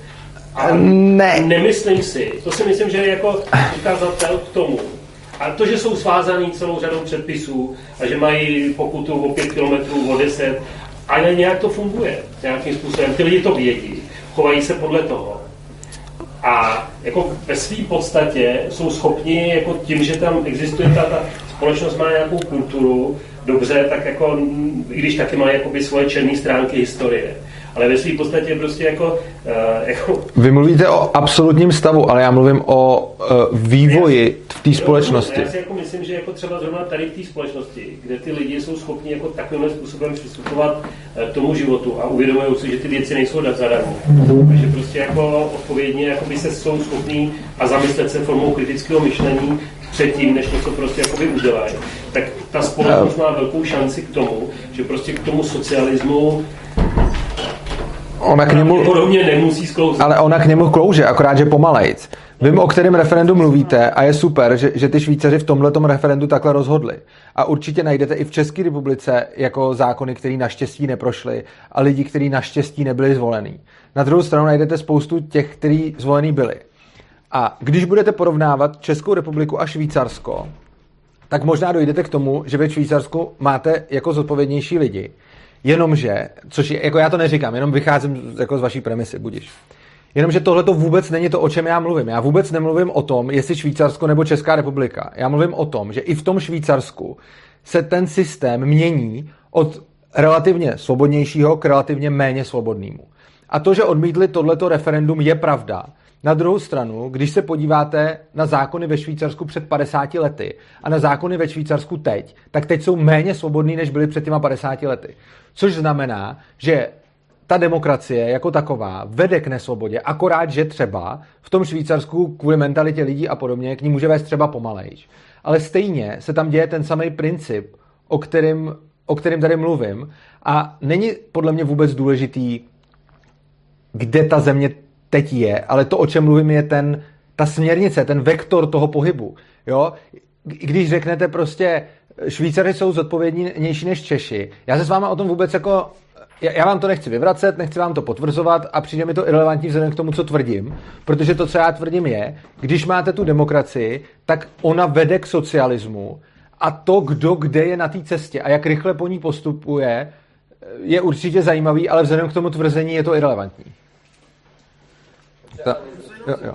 Já teda mám naštudovaný, tak ta demokracie opravdu je definovaná jenom tady s tím jestli se tam něco jako neporušuje no, v té demokracii, že k tomu nedochází, jako, že se to zasložituje, dělá se zákonů, který něco porušuje. Já teď nevím, jestli ta demokracie je definovaná skutečně takhle úzce, jako je to ta vláda lidu, nebo jestli tam náhodou někdo to jako neporušuje. Demokracie je definovaná tak, jak si ji zadefinujete. A, a demokracie je definovaná... Ona má asi tři různé definice. Ne, tak existuje, samozřejmě existuje víc definic každého, takhle, existuje víc definic různých pojmů. A z logiky věci není jako správná a špatná. Prostě hmm. nějak to nadefinujete a o něčem se bavíte. A ty definice jsou dobrý k tomu, aby se lidi rozuměli. Což znamená, že když dva lidi mají různou definici, tak je to stejně furt v pohodě, protože oni si každý může používat to slovo v rámci svý a když to ten druhý jako ví, co ten první tím myslel, tak se stejně domluví. Že? A uh, já osobně definuju demokracii tak, že je to systém, ve kterém lidi chodí k volbám a to, co v těch volbách vyjde, je potom z hlediska státu všem násilím vnuceno. Tohle to je jako moje definice demokracie. Existují i jiné definice demokracie a já s tím vůbec nemám žádný problém. A jsou tam nějaký kontrolní trochu mechanizmy, jako nemůže ten, kdo vyhraje, si úplně co chce, že ale přesto... No, já chápu, že to empiricky děje, tohle úplně jasně, jo, že to jde k nesvobodě. To, jo. A dobře, to je aplikovaná demokracie v současné podobě, ale jako čistá demokra- jako demokracie opravdu by mohla být jako třeba v konzervativním z toho slova smyslu, by nemusela být třeba taková, aby byla náchylná k tomu, co popisuješ, což je úplně logický, co popisuješ. To je úplně, je to vidět, je to úplně na jednoduchém příkladě, ještě nedávno mafiáni uh, vylupovali banky ve velkém. Jakmile měli na Loupíno, to byl takový ten radikální, řekněme, jejich přístup toho vydělávání, tak uh, oni byli nezákonní, porušovali zákony, dělali nezákonnost. Najednou měli tolik, že už nepotřebovali vylupovat banky. No tak zakládali podniky, legalizovali ty peníze a to, co nahrabali, nebo to, co ukořistili, tak se snažili vlastně udržet. Takže najednou začali být zákonní a najednou vyměkli a najednou prostě začali eh, investovat, najednou z nich byli bankéři, najednou pojišťováci, telefonní služby. Takže taky takhle měkli, úplně, úplně stejně logicky popisuješ. Uh, já nevím, já takovýhle mafiány neznám, ale spíš by mě zajímalo, uh, spíš by mě zajímalo teda, jaká, jako, jaká je teda ta vaše definice demokracie, přičemž jako Uh, já, já neříkám... Ne, já no klidně přečtěte. No, demokracie, demokracie je doslovně vláda lidu, čili vláda je forma vlády, ve které má lid právo volit zástupce. Přímá no. demokracie lid rozhoduje o zákonech přímo například referendem. Do zastupitelské demokracie lidé volí své zástupce parlament, kteří rozhodují o zákonech. No což je víceméně stejná definice, tak kterou jsem tady řekl, ne? Jakože... Ještě to čtete Wikipedii. Že myslím ale, že na Wikipedii ne, a tak to, jsou ještě asi tři další definice. Jo, no, ale, ale, tahle ta definice, jo, tahle, ta, tahle, kterou jste řekl z Wiki, je no. podle mě ta samá, kterou jsem řekl, jenom vy jste ji řekl pěkně a, a hezky jste to přečet, já jsem to řekl takovýma jako pár slovama, ale souhlasím s ní a myslím si, že to je přesně, že, že to je přesně ono. A co když ten socialismus ve své podstatě jako není jenom socialismus a že lidi jakoby jsou, se prostě ta společnost se mění ve své podstatě že jsou schopní jakoby se na ty věci a problémy dívat jakoby spíš, řeknu teď z té lidské stránky. To, že vlastně jako jestli tady byly nějaký póly, kde to bylo jako vys, tady Tečerová citovaná, která prostě, že jo, to sice udělala správně, restrukturalizovala celou zemi, ale prostě velmi bolestivě. A ta, ta doba se změnila, ty, ty společnosti jsou vlastně jakoby bohatší dneska. Tak jsou schopní se dívat na to prostě jakoby a rozdávat ty peníze. Samozřejmě otázka je, či ty peníze odkud jsou, jestli jsou jenom vytištěny. Přesně. A jestli nám to nehodnocuje naše Přesně tak, a další ano. jakoby věci. Jo. Ale ve své podstatě, jestli jako ta společnost se nemění, protože se jakoby mění ve své podstatě, ty lidi se mění. Je pravda, že eh, ta společnost na to, aby si mohla dovolit socialismus, musí být napřed bohatá, aby prostě neumřeli hlady. Že? Protože oni, když nejsou dostatečně bohatí a zkusí ten socialismus, tak pak tam mají hladomor. A to je, jako to bylo mnohokrát vidět, i teď je to bohužel vidět. Takže prostě je fakt, že společnost musí být nějakým způsobem bohatá na to, aby si mohla ten socialismus vůbec dovolit. To je pravda. Na druhou stranu si nemyslím, že je nezbytně nutný, aby ta bohatá společnost ten socialismus měla, ale myslím si, že když má demokracii, takovou, jakou tady vidíme, nebo takovou, jakou jste přišli na Wiki, nebo to, co jsem říkal já, takže to k tomu, eh, že, že to k tomu socialismu povede. A obávám se, že to k němu povede, i kdyby ta společnost byla ještě výrazně bohatší a i kdyby byla ještě o něco chudší. Asi dokud by ty lidi aspoň měli co jíst nebo něco takového, tak a, a nebouřili by se, tak si myslím, že, že, že, že to pořád to, co říkám, jako bude platit. Eh, K vám bych chtěl říct, vy jste říkal, že, by, že si umíte představit nějakou demokracii, ve který by to, co říkám, neplatilo. Eh, Já si umím taky takovou představit, ale byla by to modifikace jako způsobem, který by asi jako zase už většina lidí za demokracii ne, neoznačila a to, že a, a já s tím ani nesouhlasím s tím systémem, jenom říkám, že tohle by byla změna, která by odbourala to co, to, co jsem říkal a to, že ten, kdo je od státu čistým příjemcem, by neměl volební právo a ten, kdo je státu čistým dárcem, by volební právo měl. Jinými slovy, volili by pouze ti, o jejichž penězích stát rozhoduje a ti, kteří od toho státu berou peníze, by nevolili, protože když se nedokážou postarat ani sami o svoje věci, tak se pak tím spíš nedokážou postarat o věci ostatních. Já s tímhle systémem nesouhlasím, já bych ho nechtěl, protože si myslím, že by měl zase celou spoustu jako jiných nevýhod, ale rozhodně si myslím, že kdybychom udělali tuhle tu modifikaci do demokracie, tak by potom uh, to z logického hlediska neplatilo to, co jsem, to, co jsem tady říkal, protože by ten, uh, ten, ta zpětná vazba by byla jenom z jedné strany a ta druhá by se, ta druhá by se porušila. Jo? Takže prostě on by stejně ten politik mohl udělat nějaký rozhodnutí proti nezodpovědný lidi, mohl by zvýšit jejich počet, jenomže oni by ztratili volební právo, takže ten politik by z toho nedostal víc hlasů potom. Jo? Takže třeba takováhle změna si umím představit, já ji nechci, jo? Jenom, já, já nechci demokracii vůbec a tuhle tu změnu nechci taky, ale jenom říkám, že kdyby se tato změna udělala, tak potom by jste podle mě měl demokracii, ve který by neplatilo to, co jsem říkal. Ale myslím, že za první hodně lidí demokracii možná ani nenazvalo. A otázka je potom, co jste tím myslel vy, jako. Tam je ještě spoustu dalších asi dost důležitých detailů, které o tom by spolu rozhodovali, jako třeba opravdu, kdyby v té de- demokracii, tak si představme demokracii, kde nejsou ukradené finance, kde opravdu něco děláš, jsi přínosem, tak ty seš ten, kdo vlastně něco má. A ne ten, kdo něco spekuluje. A tak tohle je volný trh, že jo? Ne, to není. Volný trh je přesně to, jakože když máte volný trh bez nějakých příměsí a bez toho, aby ten trh byl pokřivený, tak be, bez toho, aby byl pokřivený trh, tak volný trh je přesně tohle. Člověk dostává peníze dobrovolně v tom smyslu, že když něco udělá pro druhý, tak oni mu za to zaplatí. Jinými slovy, to je, je to vlastně to, že ty lidi mu dají peníze za to, že pro ně něco udělal. Takže prostě udělám pro lidi nějakou službu, nebo jim něco prodám, nebo prostě něco, jsem lepší než konkurence, nebo prostě jim dokážu něco jako poskytnout, ty lidi mi za to zaplatí, tak potom vlastně já dostanu ty peníze v závislosti na tom, jak moc mě ty lidi sami ocenili. Ale tohle to podle mě není demokracie, nebo respektive jako Takhle, to je detail té demokracie. Kdyby ta demokracie, jako v té demokracii se dovoluje, že spekulace je pře, pře, přeceněná a opravdu přínosná práce je těžce podceněná. Ale spekulace je přínosná věc, jakože, jako když, no, Kdo- kdo- když jste spekulant, který je na tom pro, je hrozně zajímavý o spekulante. Já, eh, já do toho nechci úplně zavírat, protože máme tu přednášku spíš o té zodpovědnosti a k tomu, když už jste to zmínil, dobře, no dobře, jestli to k tomu patří, spekulant, který prodělává, je spekulant, který společnosti škodí, oproti tomu spekulant, který vydělává, je spekulant, který společnosti pomáhá. A zajímavý na tom je, že přesně, uh, že přesně lidi nenávidějí ty spekulanty, kteří na něčem vydělají a berou ty spekulanty, kteří prodělávají, což je divný. Jak na ní vydělá? No vydělá není tak, že spekulant, který vydělává, kupuje, když je to levnější a prodává, když je to dražší, že jo? No, teď to říkám, teď se k tomu dostávám. když, aby ten spekulant vydělával, tak musí koupit, když je to levnější a prodat, když je to dražší, že jo? Je to tak? Necháte mě to říct?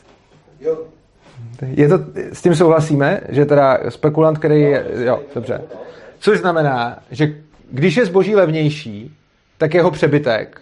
Když je zboží dražší, tak jeho spíš nedostatek, jo? Nabídka, poptávka.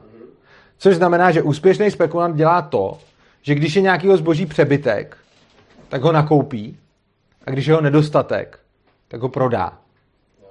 Což je služba té společnosti.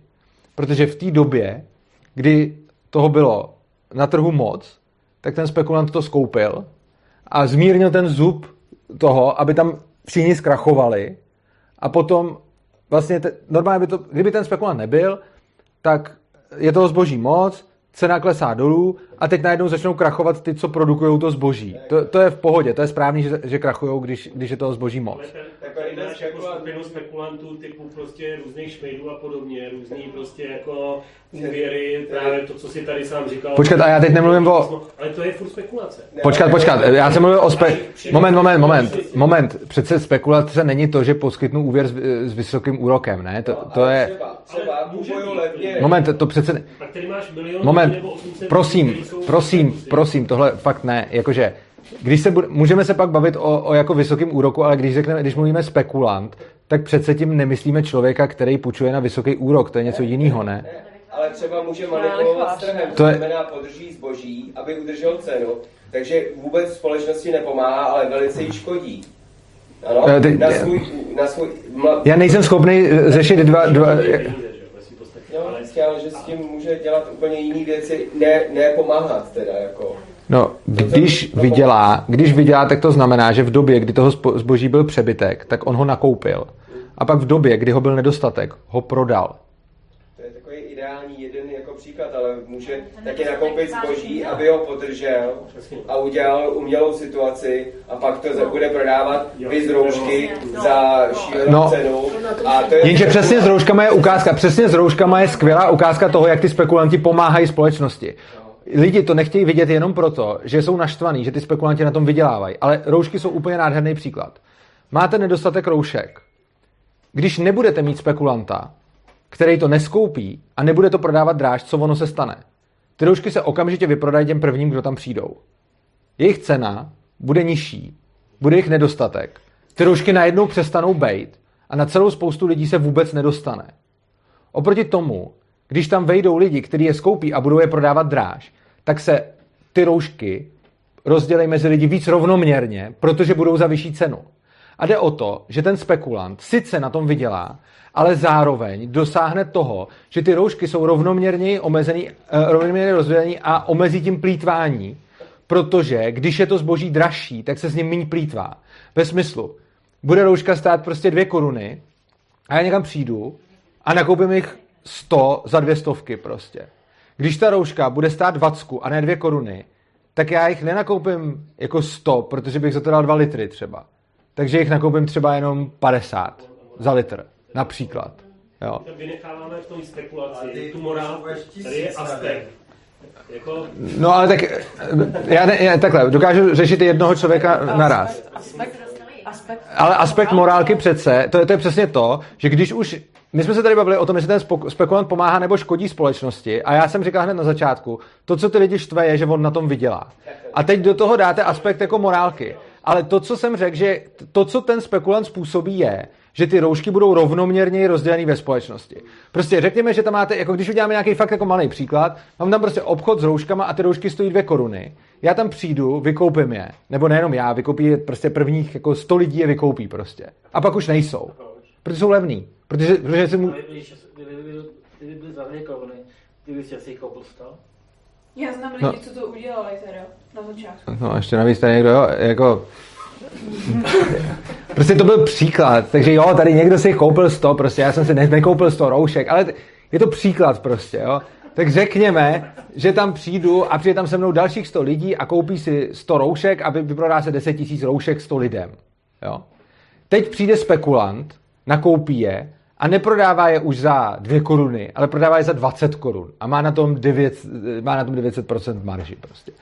Vydává, teď, je, teď prostě je, uh, prodává najednou za 20 korun a teď já si jich nekoupím 100, ale koupím si jich třeba 20 a někdo další taky. Takže se to najednou nerozprostře mezi 100 lidí, ale rozprostře se to třeba mezi tisíc lidí prostě. S tím statkem se začne, ten statek se prostě rovnoměrně rozdělí do té populace, když ten spekulant způsobí to, že tu cenu zvýší. Tak to se pak dá ta cena rovnou nastavit vyšší, ne? Jako to, pak ten spekulant stejně mi tam přijde jako zbytečný článek. Ta cena by se dala rovnou nastavit vyšší, ale, ta, ale teď, já- teď jsem mluvil, ale to je úplně jedno, jestli ten, je úplně jedno, jestli ten, ne, je úplně přece jedno, je irrelevantní, jestli ten zisk schrábne ten spekulant nebo ten obchodník. E, To je úplně jedno totiž. Záleží na tom, teď jsme se bavili o tom rozdělení těch roušek do společnosti. A pokud by ten zisk měl, pokud by to rovnou udělal ten obchodník, no tak ten spekulant nedostane tu příležitost. Ten spekulant jenom využije ty příležitosti, kterou nevyužijou ty obchodníci. Což znamená, že samozřejmě, když jste říkala, mohl by to udělat rovnou ten obchodník, a máte pravdu, mohl by, a dosáhl by úplně přesně stejného efektu. A v takovém případě by ten spekulant ale nevydělal. Ale my jsme se bavili o úspěšném spekulantovi, který udělá to, že něco nakoupí levně a prodá to draze. Čili on, řekněme, že máte pět obchodníků a třeba čtyři z těch pěti udělají to, že tu cenu zvednou, tak tam ten spekulant není potřeba a děje se přesně to, co jste řekla a máte pravdu. A pak tam bude ten jeden, který tu cenu nezvedne z nějakého důvodu, tak tam přijde ten spekulant a udělá to za něj v podstatě. Čili ten spekulant dělá v podstatě to, že tam, kde obchodník nezareaguje na situaci trhu dostatečně hbitě a rychle, tak nastupuje spekulant a udělá tu samou, eh, tu samou práci za toho obchodníka. Jo, ten spekulant je v podstatě ten, kdo nějakým způsobem sází na to, jakým způsobem se bude v budoucnu vyvíjet trh a dělá tu práci za ty obchodníky, který to odhadnou blbě. A samozřejmě potom, když ten spekulant to sám odhadne blbě, tak tu společnost poškodí a sám prodělá. To jsem tady říkal na začátku. Že vlastně, když, je to, když ten spekulant na tom vydělá, tak to třeba rovnoměrně rozloží, ale potom může být třeba blbej spekulant, který už tu roušku obchodník zvedne na 20 třeba tu cenu a ten spekulant si řekne, já je nakoupím za tu 20 a prodám je za 2 kila prostě. A teď on je chce prodat za 2 kila a to už od něj nikdo nekoupí. A v tu chvíli on prodělá, protože něco nakoupil a teď to není schopný prodat. A pak ano, tu společnost poškodí. Ale jde- přesně o to, že podobně jako všichni ostatní i podnikatelé, prostě ty, kteří vydělávají, ty společnosti něčím prospívají a ty, kteří prodělávají, to neodhadli a spotřebovávají víc zdrojů, než, než kolik ty společnosti dodávají. A proč se neschodneme? Vy jste asi chtěl mluvit o něčem jiném, tak mi jako, já furt vnímám, že ten spekulant je tam jakoby člověk, který vlastně fakt, jak tady říká pán, nepřináší nějakou hodnotu. Že jenom využívá nějaký situace a ve svůj prospěch, já mu to přeju, nebo tomu, tomu nepopíráme ten příjem, ať má ten, kdo ale jakoby něco vytváří. Jo? Uh, jde o to, že ceny a peníze jsou komunikační nástroj. Jo? Eh, Když se díváme na to, že vytvářete jenom něco vyrobit, jenom třeba vyrobit roušku, jo, nebo službu poskytnout, nebo, nebo něco takového. Jenomže peníze a ceny hlavně jsou nástroj komunikace ve společnosti. Když je něčeho málo, tak je to dražší, když je něčeho hodně, tak je to levnější. Jo? A šíření těch informací je taky služba. Jo? A teď většinou tuhle tu službu zastávají obchodníci, když jsou dostatečně šikovní a oni většinou jsou, protože se tím živějí, tak ty obchodníci dělají mimo jiné, že prodávají roušku, tak taky tím, že zvednou její cenu, šíří nějaké informace a ty informace nakonec dojdou k rovnoměrnějšímu, rovnoměrnějšímu rozdělení těch roušek. Čili ten obchodník pouze neposkytuje tu službu, že tam stojí v tom krámu a prodává tu roušku, i když to je dobrá služba a tu poskytuje taky. Ale není to jediná služba, kterou poskytuje. Další služba, kterou poskytuje, je to, že hejbe s cenama a v důsledku toho dává lidem nějaké informace, podle kterých ty lidi potom žijou. A tam, kde ten obchodník v tomhle už selže, nastupuje spekulant, který sice nedělá tu úlohu, že by stál uh, t- u té pokladny, ale dělá tu úlohu, že vlastně uh, pomáhá tomu šíření informace přes ty ceny. Ono totiž je strašně fascinující a zajímavý si fakt uvědomit tu nejdůležitější funkci peněz a cen, která je, jako ta fakt nejdůležitější funkce je, že vy můžete vidět tady důsledky dostatku a e, nedostatku po celém světě. Takže prostě já tady piju nějaký tikka masala čaj nebo něco takového, nebo tikka čaj, nebo já nevím, co to je. A teď to bude z, z, nějakého, z nějakého koření, e, který je asi z Indie. Já o tom ani prd vím, jo. A je to prostě dobrý čaj.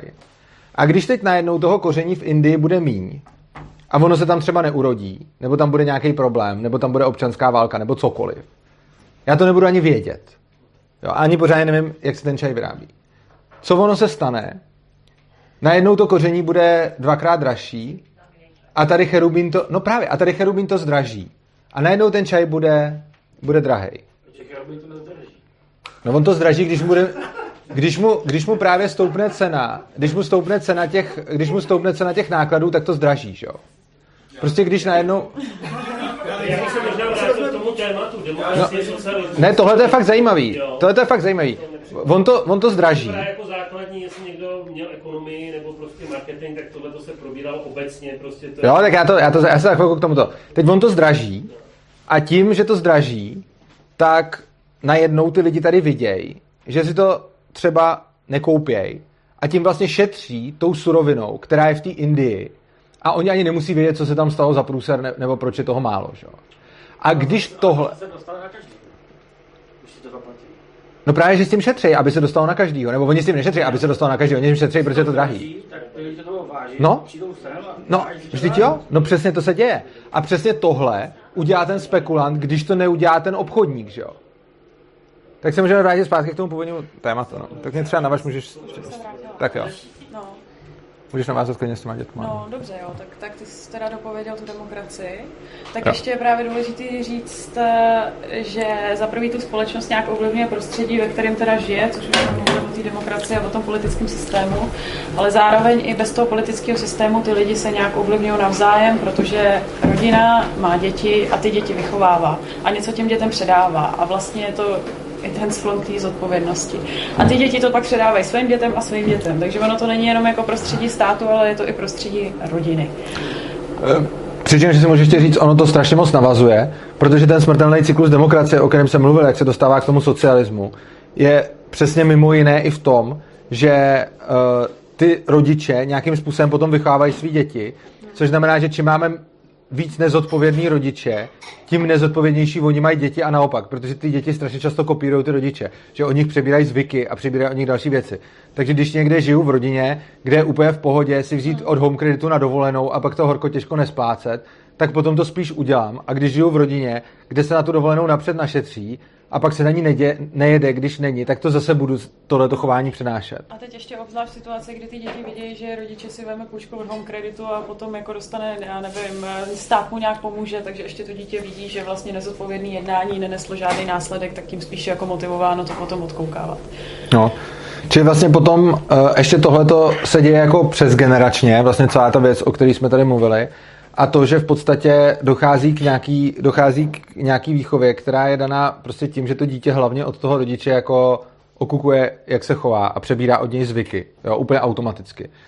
Já osobně si třeba myslím, a jako tady nemusíte souhlasit, ale to je čistě jako můj dojem, že většina věcí, které dítěti rodič předá, není to, co mu řekne, ty dělej tohle a tohle je dobrý a tohle je špatný. A myslím si, že drtivá většina, kterou rodič dítěti předá, je to, že se nějak chová a to dítě to pře, přejímá jako zvyky prostě, jo? Že, to, že to u toho rodiče vidí. Jo? A tohle je přesně to, že potom, eh, když máte, potom, když máte nějaký ten, nějaký ten jako socialistický model, tak on potom přechází do těch rodin a ty děti už vy, vyrůstají v něčem, že je to vlastně jako normální. Jo. Krásný příklad se můžete podívat třeba jako eh, do, do té Ameriky, že jo, kde bylo před jako nějakýma 50 lety nebo něčím takovým, prostě taky úplně normální, že ty děcka tam třeba jako stříleli, že, jo, že se to prostě učili, že prostě mohl si vzít třeba tu zbraň do školy i, jo, že, že tam nebyla gun free zone, že prostě, že, že prostě přines jako do školy kvér. A, a nebyl s tím, No dneska právě, je zajímavý, je zajímavý, že právě tyhle ty průsery a tyhle ty jako školní střelby korelují s tím, kdy jsou ty školy jako gun free, že jo. Že prostě v dobách, kdy si každý to děcko mohlo objednat jako poštou kulomet, což jako šlo 1930 v Americe, prostě oni nekoukali jako kolik vám je, jestli máte zbroják a tak. Prostě jste si objednali kulomet a on vám přišel poštou. Takže když jste si ho zaplatili, tak oni neskoumali, kolik vám je. To vážně koleruje s tím, s tímhle, že dneska to tam se střílí kvůli tomu, že, že, jako si, že to je gun free, to jsem. No vy jste řekl koreluje a pak jste použil kauzalitu. Já jsem řekl koreluje, což znamená ne kvůli tomu, ale jako koreluje to tak, že tehdy se to nedělo a bylo úplně v pohodě se dostat ke zbrani a mohl se k ní dostat v zásadě kdokoliv a děcka ty zbraně prostě měli. A, a dneska, no já si, takhle, já si nejsem úplně jistý tím, že ten důvod bude jinde, jenom si nejsem, jako, nechci tvrdit, že ten důvod je pouze v tomhle, ale na druhou stranu je, je to zajímavé se podívat, že teď jsou ty školy úplně gun free a děje se to tam často a já si myslím, že ono to souvisí, jo? Jakože já si myslím, že krom této korelace tam bude i kauzalita a to taková, že No to jsme trochu odbočili. A to je, no vlastně neodbočili, ono to je i o té zodpovědnosti. Prostě, když máte školu, která není gun free, tak prostě říkáte jako člověče, můžeš se sám bránit. Jo? Když máte školu, která je gun free, tak říkáte, tady máme nějaký nařízení, který vám zajišťuje bezpečnost. Což potom způsobí to, že není nic jednoduššího, než si vzít tu zbraň do té školy a postřelit tam všechny spolužáky, protože oni nebudou střílet zpátky, protože jste v gun free zone, čo? Takže ono jako v momentě, kdy přijete někam a všichni ty lidi jsou tam ozbrojení, tak je mnohem blbší nápad po nich začít střílet, protože oni začnou střílet po vás a už tohle spoustu těch lidí odradí. Oproti tomu, když někde máte gun free, tak to je v podstatě řečeno, hej, sem, když přineseš zbraň, tak po tobě nebudou střílet zpátky. Šo? A v podstatě jako není nic lepšího, než snem takovýhleho magora, že tam postřílí co nejvíc lidí, kteří se nebudou bránit. Šo? Ale tady jako podle mě, pokud víme školy, ale jako jestli víme třeba čtvrtě, vždycky v černovský čtvrtě, prostě jako ve Spojených státech, kde tu zbraň prostě mají všichni, tak ty se tam prostě, tam to střílí prostě mm-hmm. v noci. A zbraní tam má každý, takže jo. teď to trošku jako odporuje. A, a neodporuje. Neodporuje. Uh, neodporuje, protože já říkám, je, je důležité sledovat ty implikace, které říkám. Já jsem řekl, že tam, kde je gun free zone, to znamená, že tam bude to při, přilákávat ty masové střelce, což ale neznamená, že se nebude střílet tam, kde zbraně budou. Ale, jo, to, to je, je, to, jako je, to, je to trošku jiný tvrzení, ale uh, je hrozně dobrý se pak podívat právě na to, že typický, od, typický argument odpůrců zbraní zní následujícím způsobem. Říkají, podívejte se na statistiky vražd spáchaných střelnou zbraní. Oni v podstatě přesně odpovídají tomu, že čím víc zbraní máte v populaci, jako kolik je jako palných zbraní na 100 000 lidí, tak to v podstatě odpovídá vraždám spáchaných palnej, palnýma zbraněma. Jo? Takže se na to takhle podíváte a řeknete si, čím víc zbraní palných populaci, tím víc zastřelených. Jo? Zajímavý je, že tahle ta statistika je fakt pravdivá. Jo? Je, dá se k ní dostat všude možně. Zkusím se vás zeptat, proč tenhle argument, i když je ta statistika pravdivá, je úplně špatně. Nepřepočítává se to na ty zbraně konkrétně? Přepočítává se to na zbraně. Přepočítává se... Někde, někde prostě jeden člověk zabije spoustu lidí, jo, jako má tu zbraň, jako přijde do té školy a většina lidí nemá, tak pak, když by se to přepočítalo, jakoby zprůměrovalo na to, jo, jako na to... Ne, ono je to přepočítaný. Je to, je, bavíme se o, bavíme se o uh, všechno je to vždycky na 100 tisíc lidí, takže vždycky bavíme se o počtu zbraní na 100 tisíc lidí a počtu, uh, počtu zastřelených na 100 tisíc lidí. A fakt platí statistik, eh, fakt je pravda, že čím víc máme uh, zbraní na 100 tisíc lidí, tím víc máme zastřelených na 100 tisíc lidí. To platí. A je to strašně často používaný odpůrcím, odpůrcema zbraní jako argument. A já se ptám, proč je ten argument úplně milný. No, protože se bude vraždit jinýma zbraněma, že Přesně. Přesně tak. Ano. Uh, ano, přesně, pojď, jo, přesně, přesně to je ono. Uh, jo, přesně tak. Uh, ukazuje se, že když se potom podíváte na to, jaká je souvislost mezi zbraněma na 100 000 lidí a zastřelenýma na 100 000 lidí, tak tam to přesně koreluje. Ale když se podíváte na to, jaká je souvislost mezi zbraněma na 100 000 lidí a zabitejma na 100 000 lidí, tedy nejenom tou palnou zbraní, ale i ubodaných, umlácených a podobně, tak zjistíte, že tam ta korelace už vůbec není. A dokonce tam platí velice, velice slabá negativní korelace. Čili když se podíváte třeba na 200 zemí světa, z kterých jsou nějak, nebo 150, z kterých jsou ty statistiky, dáte si je prostě do grafu, tak vám vyjde, že čím víc zbraní je na 100 tisíc lidí, tím lehoučce míně vražd na 100 tisíc lidí, ale nemá to zas takový vliv. Jo. A ta, tahle ta korelace je hrozně slabá, ale kdybychom řekli, že to, že to jako stejný, je, je to jako lehce míň, ale řekněme, že i kdyby to bylo stejně, tak z, toho, z těchto těch dvou statistik potom vyplývá následující a to, že tam, kde dáte lidem palný zbraně, tak když se jdou zabít, tak tu palnou zbraň použijou. Ale tam, kde jim je nedáte, tak když se jdou zabít, tak se jdou stejně ubodat nebo umlátit nebo něco. Z čehož potom plyne, jako když se pak podíváte na tyhle dvě statistiky a nejenom na tu jednu, tak z toho potom plyne jednoznačný závěr. Lidi vraždí, když chtějí vraždit, a ne proto, že k tomu mají palnou zbraň. A když už teda chce vraždit a má tu palnou zbraň, tak ji k tomu použije, protože je k tomu jako do, dobře udělaná. Ale když chce vraždit a nemá tu palnou zbraň, tak ho to stejně nezastaví a jde zavraždit jinak. Jo? Nebo třeba to znamenat, že méně pistolníků, když se zakážou zbraně, tak méně pistolníků má e, nástroj vraždy, tak třeba se nestanou vrahem, ale mm, třeba víc škrtičů začne škrtit.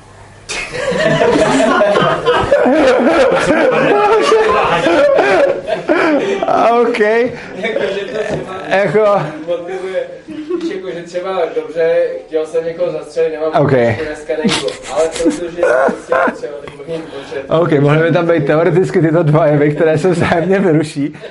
Ale, ale každopádně, jo, no, ano. Já jsem jako, protože jsem spíš jako, jsem se chtěl vrátit k té původní myšlence. Ano. Když ne demokracie, tak teda co? Jako jo? Protože- Jo, tak teda, tak teda to jde k socialismu. Protože ta demokracie k tomu socialismu, protože jsem si jako jenom ty v hlavě, jako, protože ta demokracie už jednou vlastně jakoby zanikla, že jo? Už jakoby... Myslíte tu antickou? Cože? Myslíte tu antickou? Antickou. Ale ta byla teda dost jiná, jako. Dobře, byla jiná, ale měla nějaký principy, na který se, jo, ale jestli v podstatě co jí nahradilo. A jestli jako spíš nehrozí to, že prostě jako pokud my se rozhodneme, že půjdeme, a já to nespochybnuju, jako, jako proč ne, jako jít nějakou lepší cestou, ve svým podstatě, ale jako co, to, co se stalo, tak to bylo úplně tristní, že jo? To je prostě jakoby... No, ona ta antická demokracie... Ztráta, ztráta, já nevím, znalostí, vědomostí, prostě uh, ztráta. Jo. jo, prostě jako ten, ten, ten středověk, to bylo prostě opravdu nic Ano, ostatních. ano, souhlasím, že samozřejmě tam došlo k nějakému jako civilizačnímu propadu. Na druhou stranu, eh, ta antická demokracie má ten problém, že ona jako takhle. Je to vymyšlení nějakého principu, ale problém je, že v té antice samozřejmě záleží na konkrétním období a tak, stejně volila jako menšina lidí, že jo? Jakože malá menšina lidí. Protože jednak tam měli strašně moc otroků, jo? takže jako oproti, jako byli tam nějaký svobodní lidi, ale v podstatě tam bylo víc otroků, než, těch- nebo jak kdy a jak kde.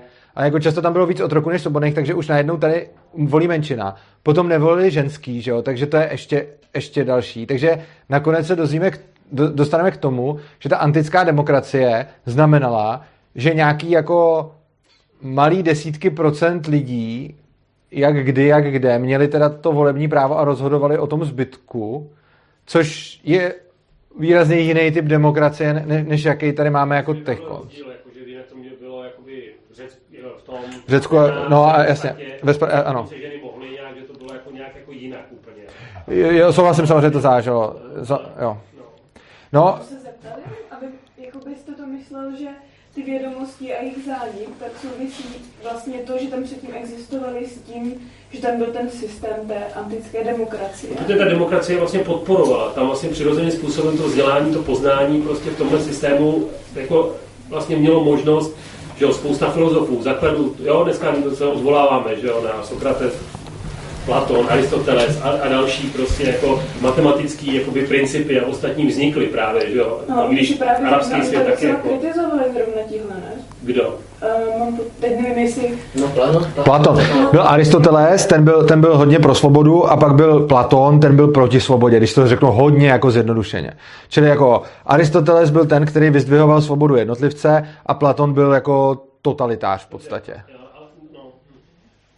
ale ta společnost by jako potom nějakým způsobem byla jakoby otevřená té diskuzi. Jo? A prostě ty věci, jakoby, a pak, že jo, přišlo k zhroucení toho systému a my se tady jako já jenom čekám, co jako, se jako bavíme o nějakých obecných věcech a jdeme jako o demokracii k socialismu, my jsme si to prožili, já si to pamatuju docela dobře a nechci, aby se to samozřejmě jako vrátilo. Ten trend jako vidím na tom západě, že je, i když jako Němci sami říkají, že největší socialismus byl v 80. 90. letech, dneska když s nima mluvíte, tak tenkrát ta společnost, že byla prostě jakoby hodně, oni spoustu těch výhod dneska taky třeba ztratili už. A otázka je, co prostě jako, když ne, teda, co, co místo Jo, toho. já to, já to, můžu, já to můžu povědět. Každopádně eh, jsem k tomu chtěl ještě něco, ještě jako ne- než začnu, než teda dojdu k tomuhle, tak jsem chtěl ještě něco říct, co jste říkal, jo, ohledně těch demokracií. Eh, Já se schválně tady v tomhle tom diskuzním bloku moc nevyjadřuju k těm antickým demokraciím, protože oni, ty antické demokracie, nemají ty vlastnosti, o kterých já popisu, který popisuju teď.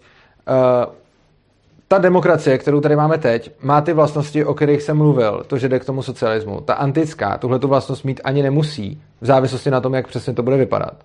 Protože pokud máte například vlastnost, že volejí jenom ti, který do toho systému přispívají, tak tu vlastnost jako narušíte. Což znamená, že uh, náš systém je nějaký, tam ten systém byl v něčem podobný, ale rozhodně bych je jako, oni nesou stejný jméno, ale jsou podle mě jako hodně oddělený, jakože hodně rozdílný.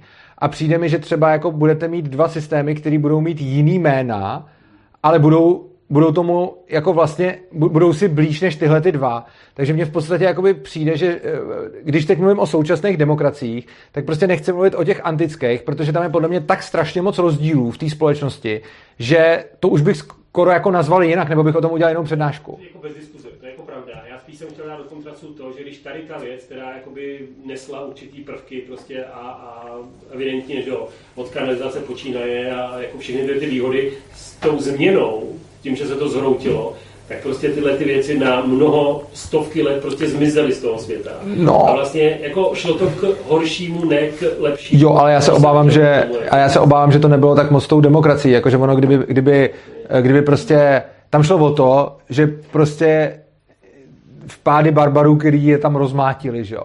A teď jako kdyby oni tam neměli demokracii, ale měli by tam monarchii, tak by je taky rozmátili nakonec, jo. Takže ta poenta je, že to byla nějaká civilizace, která nějak rostla, pak nějaký úpadek a potom jí zvalchovali barbaři ze severu prostě.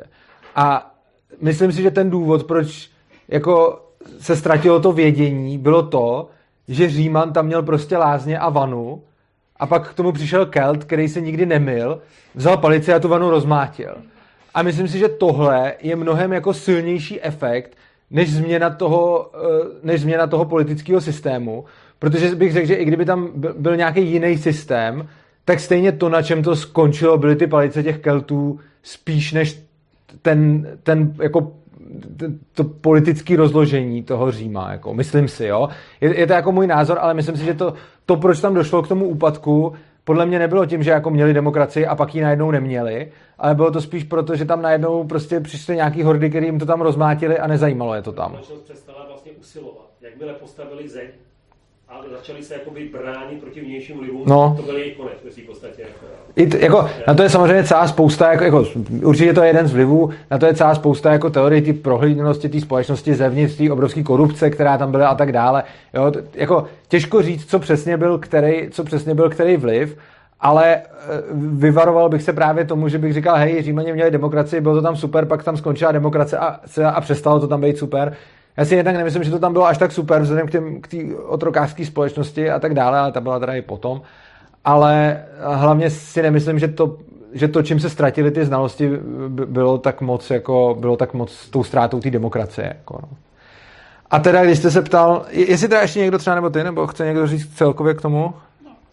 Ne. Já nechci, aby to bylo, že tě nenechám mluvit, ale ty jsi říkáš, že dneska nechceš moc mluvit, tak dobře. Dobře. Uh, no, takže co teda, co teda místo toho, eh, jak jste se ptal? Já osobně si myslím, že místo toho by bylo lepší, aby nebyla žádná forma vlády, kdy jeden člověk vládne jinému člověku, který to nechce. Je v pohodě, aby, když potřebuju někoho, kdo ze mě bude zařizovat určitou agendu, mu to předám, sám dobrovolně, když chci.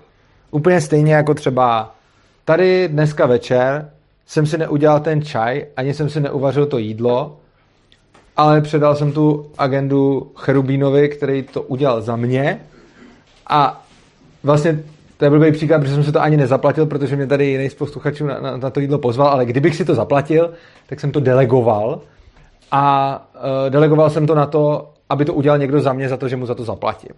A tohle je naprosto v pořádku, protože to dobrovolná transakce.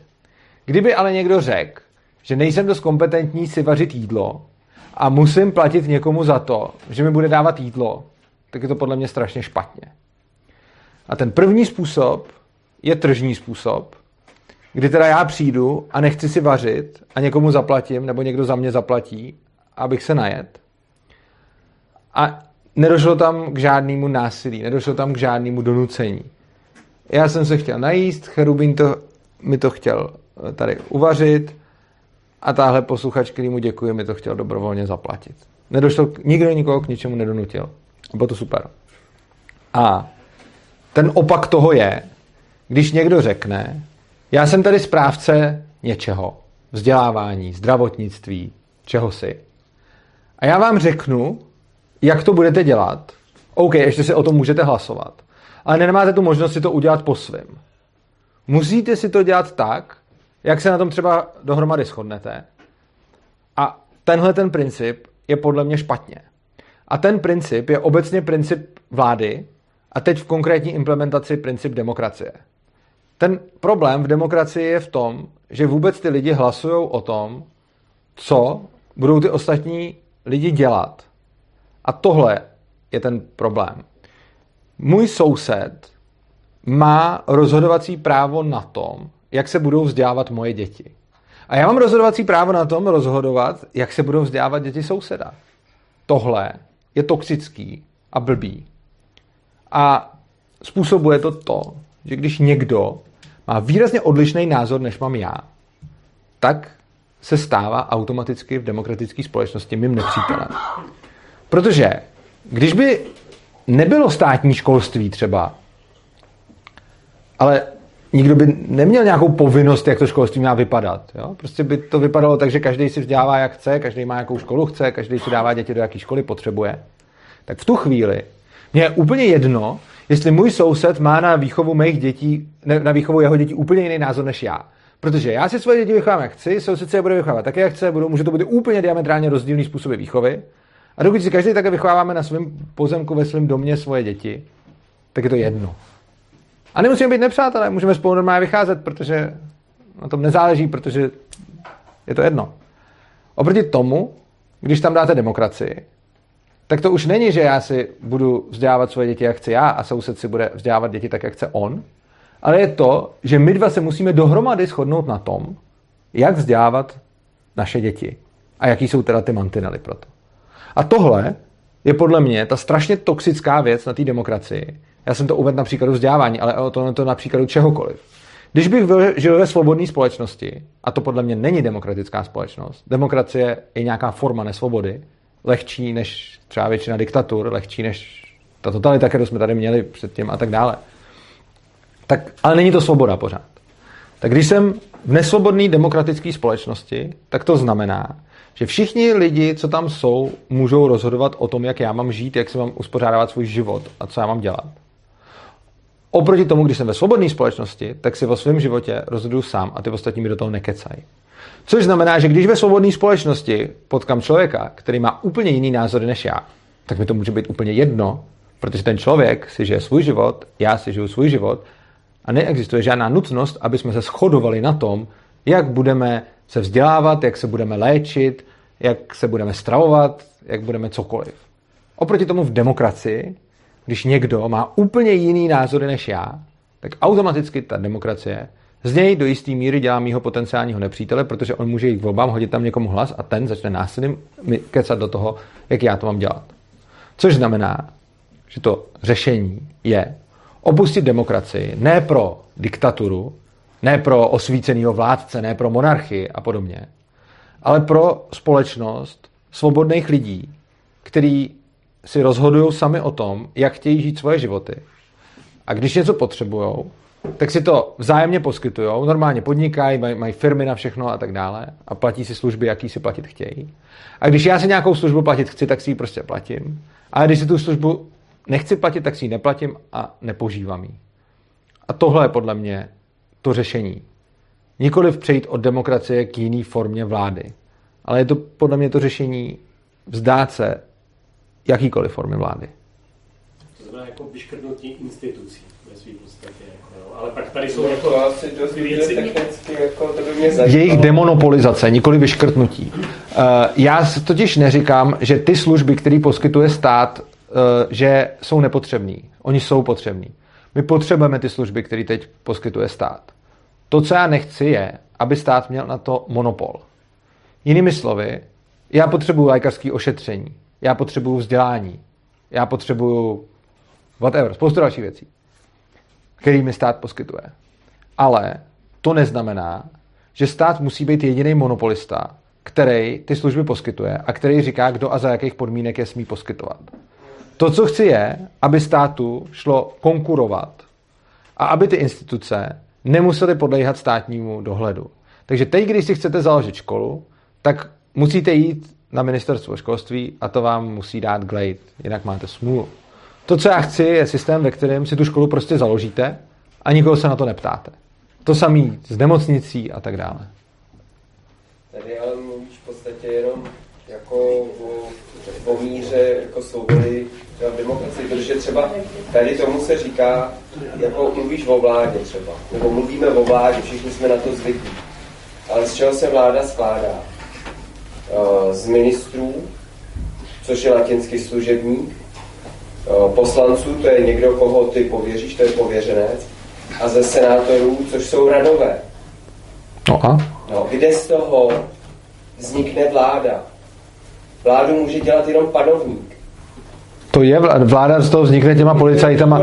Vláda to vznikne v momentě, kdy tam máte nějakou armádu nebo policii nebo nějaký podobný orma, orgány, který na vás přiběhnou s mečema nebo s pistolema nebo s čímkoliv, když se nepodřídíte. A jiného. To není, to není No. Je to naplnění toho. Kdykoliv vládu nedělá to, jak se to jmenuje, jak se tomu říká a jak se to jmenuje latinsky, to je úplně irrelevantní. Je úplně irrelevantní, jestli ten, kdo tam sedí v té vládě, se jmenuje prostě panovník nebo prezident nebo, nebo jak se jmenuje. Respektive není to úplně irrelevantní, ale je to, je to celkem jedno. To, co z vlády dělá vládu a nedělá to z ní svobodnou společnost, jsou ty lidi, kteří se taky můžou jmenovat různě a je úplně jedno, jestli jim říkáme policie, drábové ne, ne, nebo jakákoliv jako takováhle služba, která potom rozkazy těch lidí nahoře, ať už panovníka, nebo senátora, nebo poslance, nebo, nebo ministra, to je úplně jedno, potom jako přetavují do praxe tím, že kdokoliv se jim nepodřídí, tak silou vynutí, aby se podřídil. Což znamená, že vláda je to, že když já chci, já nevím, třeba Nosit roušku. nenosit roušku, nebo dělat, jak, a rouška je teď zrovna docela kontroverzní, ale tak jo, no, prostě, když já chci něco nějakým způsobem vyrábět, poskytovat nějakou službu a podobně, tak já to dělám a všichni lidi můžou nebo nemusí na, na to kejvnout. A vláda je to v momentě, kdy ke mně přijde někdo a silou začne říkat, tuhle službu neposkytuj tak, jak chceš ty, ale poskytuj ji tak, jak- to chceme my. A v tu chvíli je to vláda. A jestli si říká rada anebo král, to je úplně jedno. Ne, ale to je zne- jenom zneužití toho, protože třeba v první větě ústavy se píše něco o nedostupnosti lidských práv.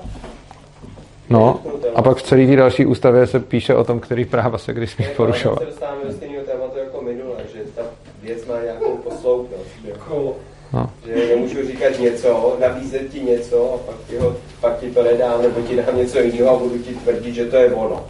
Ale jako, jak zneužití moci, teď- všechny zákony, to, co ta ústava dělá, takže, ne, takže nehezky, že nemůžu, ale ta ústava to dělá, ale hlavně všechny zákony jsou vy, vymáhány jenom tím násilím, že jo? Takže to by potom, To je praxe, to není, to není to, co by to mělo být. A je to jenom... takže to, co by to mělo být, je, že ty zákony se nebudou vymáhat násilím? Nemůžu eh, se vymáhat na, násilím zákony, které nejsou ani ústavní, které narušují... Ale nejde o to, co když je to ústavní zákon. No tak se, tak se musí... Je, problém někde jinde, musí se říct jin, jinde. Počkej, Nemůže se, počkej. Nemůže se říct, Vymáhat násilím ano nebo ne? Jako, Vy, vymáhat... vymáhat, jako zákony, Třeba jak- když se zákony, vy- no, jakýkoliv zákon se vymáhá násilím. Každý se vymáhá násilím. Jako samozřejmě pak jsou takový ty zákony, existují, existují zákony typu, to jsou takový ty úplně nej- nejvíc, nejvíc jako vtipný zákony, já nevím, třeba Masaryk se zasloužil o český stát. Havel se zasloužil o demokracii. Prostě tohle to jsou nějaký zákony, které tam fakt máme, jako ve sbírce zákonů. A to, to jsou jako fan, ty nebereme v úvahu. Když opustíme tyhle ty zákony, tak jsou pak ještě nějaký další zákony, typu třeba Praha je hlavní město. Ale potom jsou nějaký další zákony, které už jsou jako doopravdy zákonama, že se jako něco podle nich vymáhá. A to je prostě, já nevím, Cherubín tady musí určitě mít uh, umyvadlo v dosahu x metrů od tohohle toho výdejního pultíku, že? jo.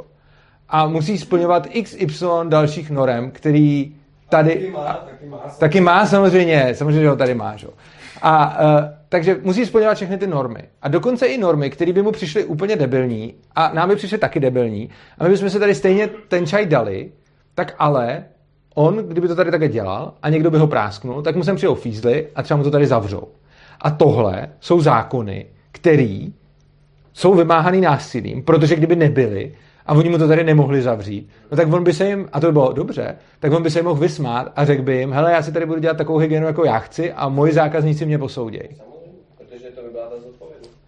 No a to je přesně to, že stát je to tehdy, když tam existuje tohleto násilí, kterýho, který mu tu kavárnu pak může Ne, zavřít. stačilo by, aby stát to otočil. A aby místo toho, aby honil tady ty věci, které by se pořešily sami, přesně jak říká, tak aby dohlížel na to, aby nebylo jenom porušovaný lidský právo. To znamená, aby někdo neobíral někoho jiného o jeho svobodu. Já vím, že to je prekérní téma, No jenže on stát na to, aby tohle to vymáhal, potřebuje zejména ze- všem omezit svobodu minimálně na to, aby získal peníze na to, aby tohle to dělal, že jo? Takže To prostě, už, je, to už je jenom praxe, to popisuješ, jak to jako je. no samozřejmě popisuje, jak to jako Ale to je. neznamená, že by to tak mělo být. No a jak by to teda mělo Dokonce být? je. Kde by na to ten stát vzal teda peníze? Jak, na co by potřeboval peníze? Stát nepotřebuje, navíc je No, když má cokoliv dělat, Co? když má cokoliv dělat, No. jako například eh, to, co jste teď před chvílí řekl, No teď jste řekl, že ten stát má, teď jste řekl, že ten stát má zaručovat, aby nikdo nikomu nebral jeho svobodu. Aby tohle to dělal, tak potřebuje mít peníze, že jo? No, to je A teď-. Kde ty peníze vezme? Vezme je od těch, eh, kteří vyrábějí hodnoty a kterým stojí za to si říct, hele, ty jeden z nás nejseš tak šikovný, ale eh, na to, co děláš. Ale to už popisujete trh a ne stát. Co? To už popisujete trh a ne stát. Pokud ty lidi tam ty peníze dají dobrovolně, tak to už není stát, to už je trh. No lidi si ale stát, pokud by měl sloužit tomu, čemu, čemu má, to znamená, že v ústavě je napsáno, Tak by měl být trh. lidský práva. Ne, no, to já nevím, jestli to je trh. Pro mě to je lidský právo, to znamená, že by měl chránit lidský práva a to je úplně všech, to, je, to je stačí. No ale pokud to má dělat dobrovolně a nemá být na to monopolista, tak v tom případě to pak už není stát, že jo? Jako když mluvíš o svobodné společnosti, tak mluvíš o státu nebo... Nemluvím o Ne, bezstátní no, společnosti na to právě. A jak to udržíš teda? jako- To je stejná otázka pro No. tebe, jak vyrobíš stát ve svobodné společnosti. Ale já tam nechci vyrábět Ne. stát, ten stát je opakem svobodné Oni- oni společnosti. lidský práva by se vymáhaly eh, pravděpodobně i v té svobodné společnosti. A tohle je právě co, co si myslím, že o čem mluvíš. Jo? Že uh, volnotržní společnost neznamená, že tam nebude nějaký náhled nad lidskýma právama, protože zpravidla lidi chtějí, aby se na jejich lidský práva dohlíželo, aby je někdo nezabíjel, neokradl. Tudíž by potom byla poptávka, ale to je v rámci té volnotržní společnosti možné. Ale to není stát Už potom. To potom jako není To už stát. není pak To stát. není, a co je stát? Stát je monopolista. To je fungování státu teďka, ale stát jsme my, my jsme účastníci jednotky, já nevím, jako... Stát jsme my, to už jsem slyšel. Jako, tak dobře, my odejdeme z Česka a bude tady stát. No, Kdo to, to to, bude stát? ten zbytek, co neodešel. No ten zbytek, co neodešel. Ten zbytek, co neodešel, no. Ne, když odejdeme všichni, jsem řekl. A proč bychom odcházeli jako Ne, všichni? když odejdeme všichni, A se proč ptám bychom- na tu eventualitu, ne když. Když odejdeme všichni, bude tady stát? Co je to za blbou otázku? Že je Promiňte, jako. otázka. On se ptá, kdo je ten stát. Kdo je ten stát? Hora Žíp tady? Když Co? Ne, Kdo je tak Já si myslím, že jenom nechceš odpovědět na otázku. Já vůbec nechápu, co to znamená, jako co je to za, jako, já vůbec nechápu, co je za otázku, když Ne, odejdeme všichni, jako kdo a kam a proč by od... Ne, já jsem, Ne, já si chápu, jakože tady zůstane jenom Babiš, nebo? Ne. Ani Babiš. A proč by jsme, o, Ne, proč by jako najednou všichni... Já si myslím, že... No tak tvoří ho Babiš, tvoří ho ministři, tvor, tak teď jako tvoří ho všichni ty... To je- to Jako jsou- tak kdo... Nechápu otázku, když odejdeme, tak co? No, když odejdeme, tak tady nikdo nebude. Každopádně, kdo tvo... Jako, odpověď na otázku. Necháš mě mluvit, necháš mě mluvit. Když odejdeme, tak tady nikdo nebude. Fajn. Ani stát. Ne, ani stát. Nechápu, proč by Tvoří. Babiš, jeho ministři... Necháš mě mluvit? Babiš, jeho... Ale, ale já už to... Jako, jako sorry, ale tohle... Takhle, ne, ne, sorry jako, ale prostě... Buď se chce, příjemci, takhle, jako buď se chceš na něco, ne počkej, buď se chceš na něco ptát, jako tohle to už mi přijde, že na mě to jako pořváváš a ptal, já jsem měl připomínku. ptal ses a dokonce si tady ještě říkal, že nechci odpovědět. O tom si odpověděl. Ale ono to tady není, nebude, konečně to. No a co z toho jako plyne? No, myslím, Jako když všichni odejdeme, tak tady nikdo nebude. Wow, tautologie na světě, boží prostě, to jsme se k něčemu dostali. Ale jako, kdo je stát, jako vůbec nevím, jak to, že všichni, když odejdeme, tak tady nikdo nebude, vůbec nevím, jak to souvisí s otázkou, kdo je stát. Stát je Babiš, stát jsou jeho ministři, stát je ta vláda, stát jsou ty policajti, stát jsou ty poslanci, stát jsou ty senátoři. Ty, tohle to je stát Tohle je prostě. stát? Jo. Já třeba svoji identitu asi jako nějak nesotožňuju se státem, nějak. Já nevím. A jasně, že když vezme, jako když vezmu nějakou nadmno, to je jako kdyby, hele, tenhle, hele, dívej, tenhle ten argumentační klam dokážu udělat takhle, jo. Když všichni z této místnosti odejdeme, jo, když všichni z této místnosti odejdeme, bude tady, bude tady Urza, nebo ne? No, samozřejmě, že nebude. Takže všichni jsme Urza? Jako takhle blbej argument to je prostě. Jakože vezmu nadmnožinu těch lidí, kteří jsou stát a řeknu, že když celá ta nadmnožina odejde, tak potom všichni jsou stát. No to je, to je snad úplně na hlavu. To je jako když řeknu, že všichni jsme Urza v této místnosti proto, že když všichni odejdeme, včetně mě, tak už tady nebudu. Takže jsme všichni Urza. Jako, to snad ani není, jako, už teda chápu, kam ta otázka, už teda chápu, kam ta otázka vedla, protože už chápu, kam ta otázka vedla, protože mě nenapadlo, že to bude argumentační klam, který říká, že když vezmu nějakou nadmnožinu a tu tý celý se zbavím, že se teda zbavím i každý její podmnožiny. No je ano. Státní, tak je to Babiše, tak je to státních úředníků, jo? No a policajtů a prostě všech těch, co o tom rozhodují. Pošta je třeba jejich, jo?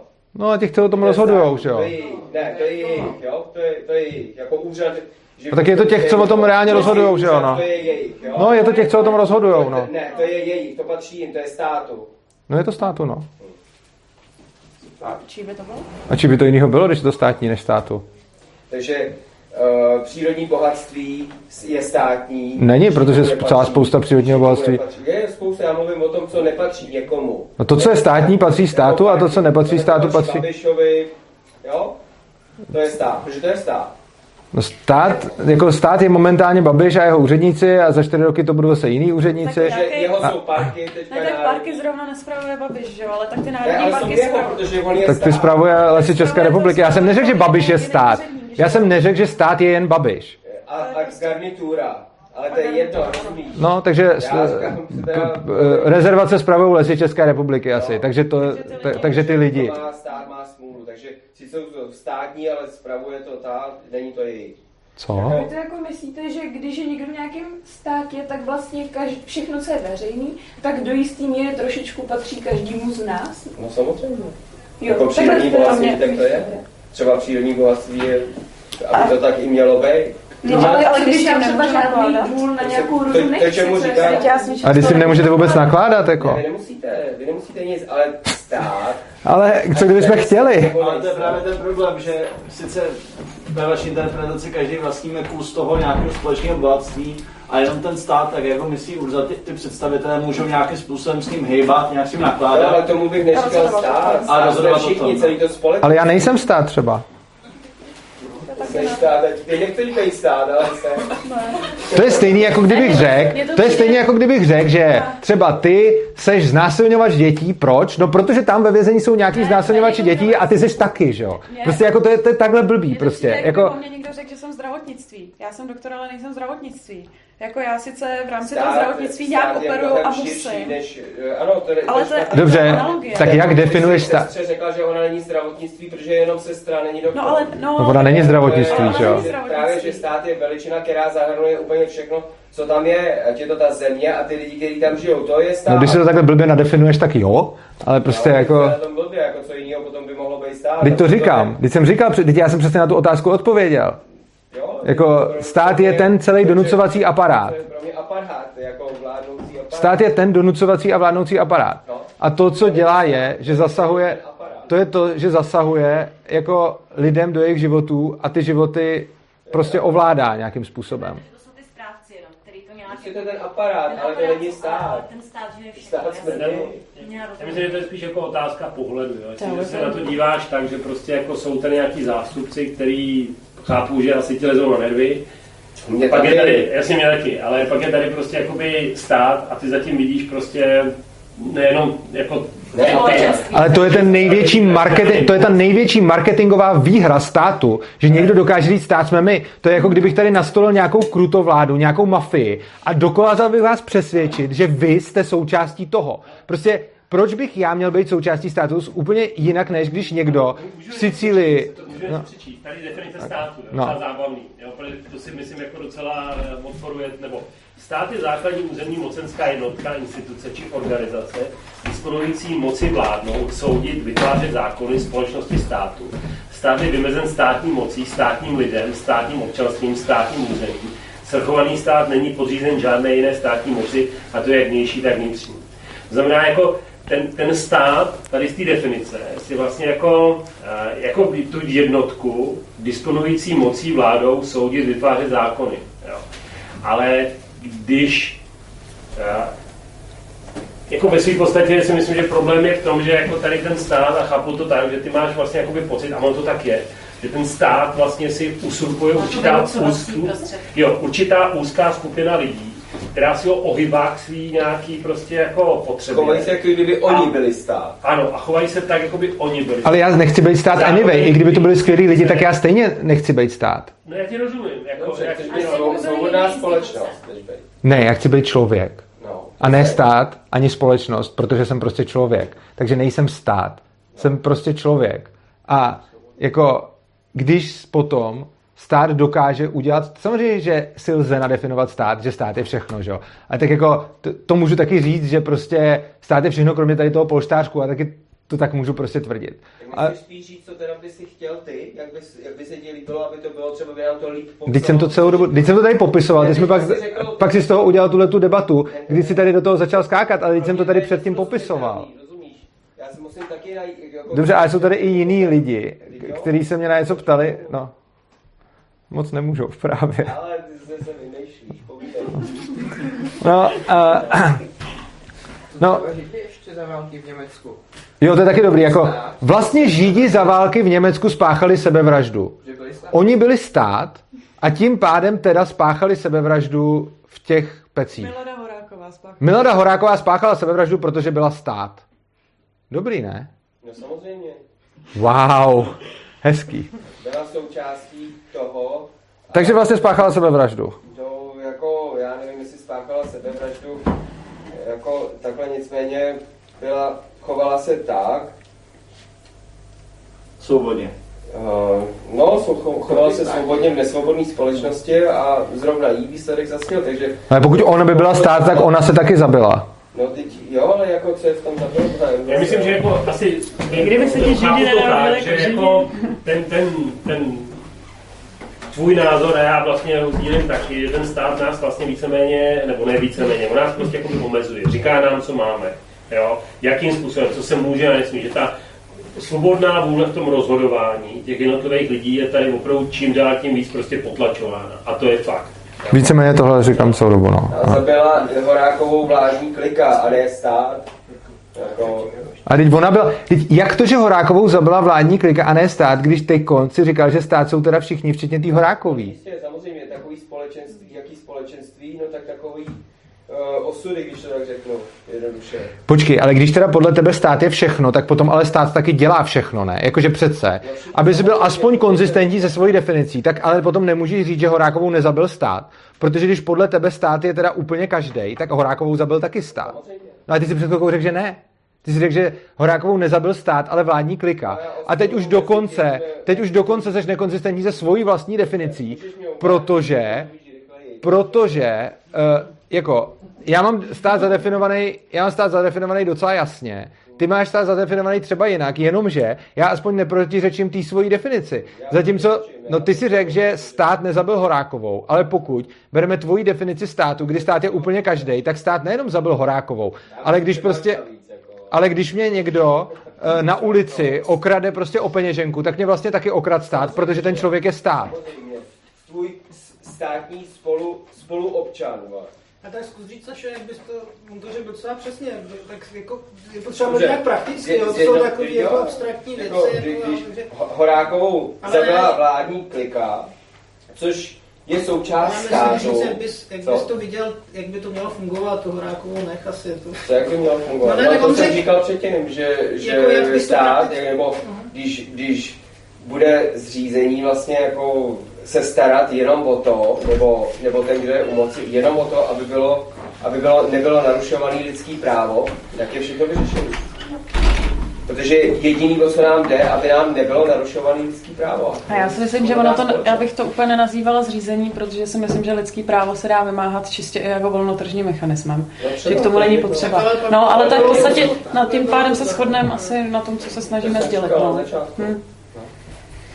Tak. Definici státu, to, A tak jako k čemu je zase definice státu, když teda stát zadefinujeme jako úplně všechno? Jakože, kdy, jsem to říkal, stát jsme všichni. A ale když to takhle zadefinuješ, k čemu ti to potom je? Jako to tady ten pes je taky stát, že jo? Prostě jako, Že to je územní, tam to je jasně napsané, že to je územní uh, jednotka. ne, já se, já se ptám na to, k čemu taková definice potom jako je, jakože když potom řeknu teda slovo stát, tak tím myslím tam ty hodiny na zdi a toho psa, tu knihovnu Ne, a jako to protože už rovnou můžu použít slovo všechno. má úplně jiný zájmy třeba, třeba nemá svobodnou společnost, třeba to je... No ale počkej, pokud teda, pokud teda ale zrovna říkáš, že stát má nějaký zájmy, tak potom už se to ale odporuje i tomu, aby ten stát teda byli všichni, protože je- jaký má... To tomu, ty chceš jenom, aby to tomu odporovalo. No počkej, když stát má, když stát má nějaký zájem to dáš. a zároveň stát jsou všichni, včetně toho psa, tak jak potom má mít nějaký zájem, když ty lidi v něm mají každý jiný zájmy, že jo? Prostě já mám jiný zájem, než máš ty a jiný zájem, než má ten pes. A když to všechno je stát, tak potom, co teda, když řekneš větu stát má zájem, tak co teda znamená, že stát má zájem, když každý... Stát je, stát je status. Jo, to znamená, že v tom místě žije pes, Eda, ten má takový zájem, Urza, ten má takový No a co teda je zájem to- státu? To, tvo- tvoří celek, ty to je množina. Já nejsem matematik, ty seš. To No je právě, koukám. množina A to dohromady je stát. No a teď, a když řeknu stát má zájem, tak to je to co? Co? A co je, Zájem je, řekněme, vektor sil, nebo součet, nebo odpočet, nebo odečet eh, vektorů sil, co chce Eda, co chce Urza, co chce já, co chce on, nebo nechce. A to mě a tak mi to, to mě teda zajímá, jak teda sečteš ten vektor, ale jako... mně to hlavně nepřijde, že to je, jako je praxe, že jo? Teď jako nějaký To se- státní zájmy definují lidi, kteří jsou zrovna u moci, ale já Třeba nemám v pocit, že by se mě někdo ptal, v jaký mám zájem. eh, To je pravda, no. tržním- tržním mechanismu se, se tohle to bude odrážet. No v tržním společenství se to odráží právě v tom se to odráží. Ale v tom současném ne. A ty lidi u té moci nejsou Ne, vůbec to je v tom jiný mocenským. Ty- Ještě jednou? Že ty lidi u té moci nejsou vůbec jiní, než jsme my. No, uh, Hájek o tomhle napsal strašně, strašně zajímavý pojednání a v podstatě ukazuje, že ty lidi u té moci nějakým způsobem v demokracii jsou zrcadlením té společnosti. Ale pozor, statisticky tam budou spíše horší. Eh, Vysvětlím proč. Je tam, je tam víc, těch je tam víc. Přesně tak, přesně tak. Čili to bude, čili to bude, čili ty lidi u té moci budou obrazem té společnosti do nějaký míry, ale budou přes, pře, přesně. Čili budou spíš podprůměrným to obrazem. A ty náměstci, co tam pracují a dělají ty smlouvy, ty tam jsou třeba 10, 15, Jo. 20 let a to jsou normální lidi. naštěstí. No, jako jak který, samozřejmě, Ale ty takhle. To jsou jenom manažeři, nějaký Vojtěch a tyhle. ty- Takhle, to jsou záleží práci. jak který a samozřejmě, samozřejmě tam jako i prostě politik může být nějaký hrozně jako zásadový nebo dokonce slušný a podobně. Uh, a teď ten ministr stejně a ten jeho prostě úředník, a nebo taky můžou být jako hrozný. Jo? A teď jde o to, že když mám nějakou společnost a mám tam jako volby a tak dále a ty politické strany a ten politický boj, tak se statisticky do těch vrcholných pozic dostávají spíš ty lidi, který uh, se projevují určitýma charakterovými rysama, jak říkat, že mají ostří, ostřejší lokty a tak podobně, protože musí napřed vyhrát ten stranický boj a tak dále. Což znamená, že uh, ve vedení toho státu budou sice lidi vybraný z té společnosti, ale statisticky to budou spíš ti méně charakterní. I proto, co jste říkal, že třeba hodně slušných lidí do toho vůbec nepůjde. No a přesně proto, teda to není úplně pravda, že ty nahoře jsou stejný jako my, oni jsou jiný o to, že statisticky budou trošku méně charakterní než průměrný člověk. Čili když si třeba vezmete, kdybyste to zkoušel měřit třeba podle toho, jak často ten člověk lže, jo, tak si vezmete populaci, jak často budou lhát. To určitě bude se záviset na tom, kde na světě jste. Určitě budete mít různé kultury, kde třeba lhaní je různě závažně braný, takže budou některé kultury, kde se lže spíš jo, a některé kultury, kde se spíš nelže. A když vezmete prostě třeba jako naší republiku a vezmete, jak často lže průměrný člověk, tak statisticky průměrný politik bude spíš lhát častěji. Protože to byl jeho předpoklad k tomu, aby se tam dostal vzhledem k tomu systému, jak se tam dostává. Český politik Mhm, přesně tak. A já si ani nemyslím, že slušný člověk do toho nejde. Já si myslím, že hodně slušných lidí se pokusí do toho jít, ale spíš, že slušný člověk to dlouhodobě No nemusí. oni chvíli Jo. třeba jako ta třeštíková, ona vydržela 14 dní a odešla, že No, jasně, protože Ale to prostě, jako... když byla ministrem, že jo, ale prostě ty lidi to buď nevydrží, nebo je to prostě semele, no, ty bankovky jsou prostě... A ne, nejen bankovky, ale prostě i takový jako hrdosti, moci a všechny tyhle ty posty, že jo, potom je tam Jo, bude tam spousta lidí, bude tam spousta lidí, kteří jako prahnou pomoci, jo. Když jste člověk, který touží ovládat druhý, tak být premiérem je hodně jako do, dobrá pozice, kterou jako chcete, že jo. Oproti tomu, když jste člověk, který mu je v podstatě jako proti srsti ovládat druhý a chce být spíš s těma lidma jako rovnocenej, tak vám spíš bude proti srsti být nějakým premiérem, jo. Takže potom jako ty lidi, kteří tam budou, budou spíš ty lidi, kteří chtějí moc a budou to spíš jako lidi tohoto typu, než lidi, kteří jo, jako jsou nějaký zenoví a, a podobně. A nebo lidi, kteří si tím řeší nějaký komplex, protože Ano. potřebují Tady třeba lidi nadále na to baví, že Káťu většina, ale ta, ta, jako, když to tak řeknu, tak ta koalice proti němu, když jsem viděl těch devět hlav, vedle sebe vyfocenej, tak to je tak impotentní, že se nedivím, že to prostě vyhraje úplně v pohodě. Hm? No tak jo, tak můžeme dát ještě třeba nějaký poslední dotaz, jestli se někdo chce na něco zeptat, nebo třeba i dva, kdyby to bylo nějaký akutní. A k tématu. Na, tak, tak, na, tak napřed, dáme, napřed dáme dotaz k tématu a ty, je tady nějaký dotaz mimo téma, nebo? No já jsem takhle, já jsem před, na minulý přednášce... Tak to rozhodně bude, protože to už je slíbený. Ano, tohle je slíbený. Takže dáme jeden dotaz k tématu a pak jeden dotaz, který už jsem sliboval od minulý přednášky, pak na streamu a teď se to konečně povede. Ale a Tak. kdyby to byl úplně dlouhý dotaz, nechcete potom soukromý spíš, že bychom to třeba... A tak ať to natočím. Není to dlouhý Jo, určitě. no. Takže eh, jeden dotaz k tématu má někdo? Ano. Já se vrátím úplně na začátek, jak jsi mluvil o tom, že věříš v Boha. Věřím. Eh, Dáváš mu veškerou zodpovědnost? Mm, Ne. Já, si, já mám zodpovědnost za svůj život a miluju Boha, modlím se k němu, mám s ním nějaký vztah, ale myslím si, že můj život patří mně a moje duše patří Bohu asi. Já si myslím, že pokud Adam a Eva byli mohli být vyhnaný z ráje, tak to znamená, že lidi mají zodpovědnost sami za sebe a jsou schopní si vybrat špatný rozhodnutí.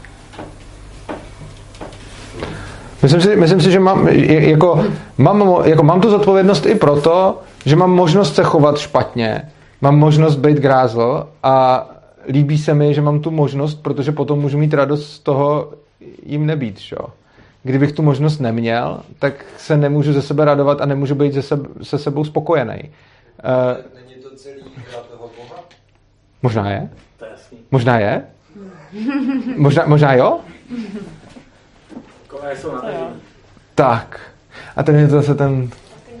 Když Bůh řekl, budíš světlo, zvuky existoval. To je fakt krásný. To mě, úplně, to mě made my day prostě. To chceme docílit ty změny, když těch 30% lidí je schopno jako přijmout tu změny a těch 60 ne. No, to, o tom mluvím. Tohle to tady, to je to, co, to je to, o co se snažím a co tady dělám a nejenom tady.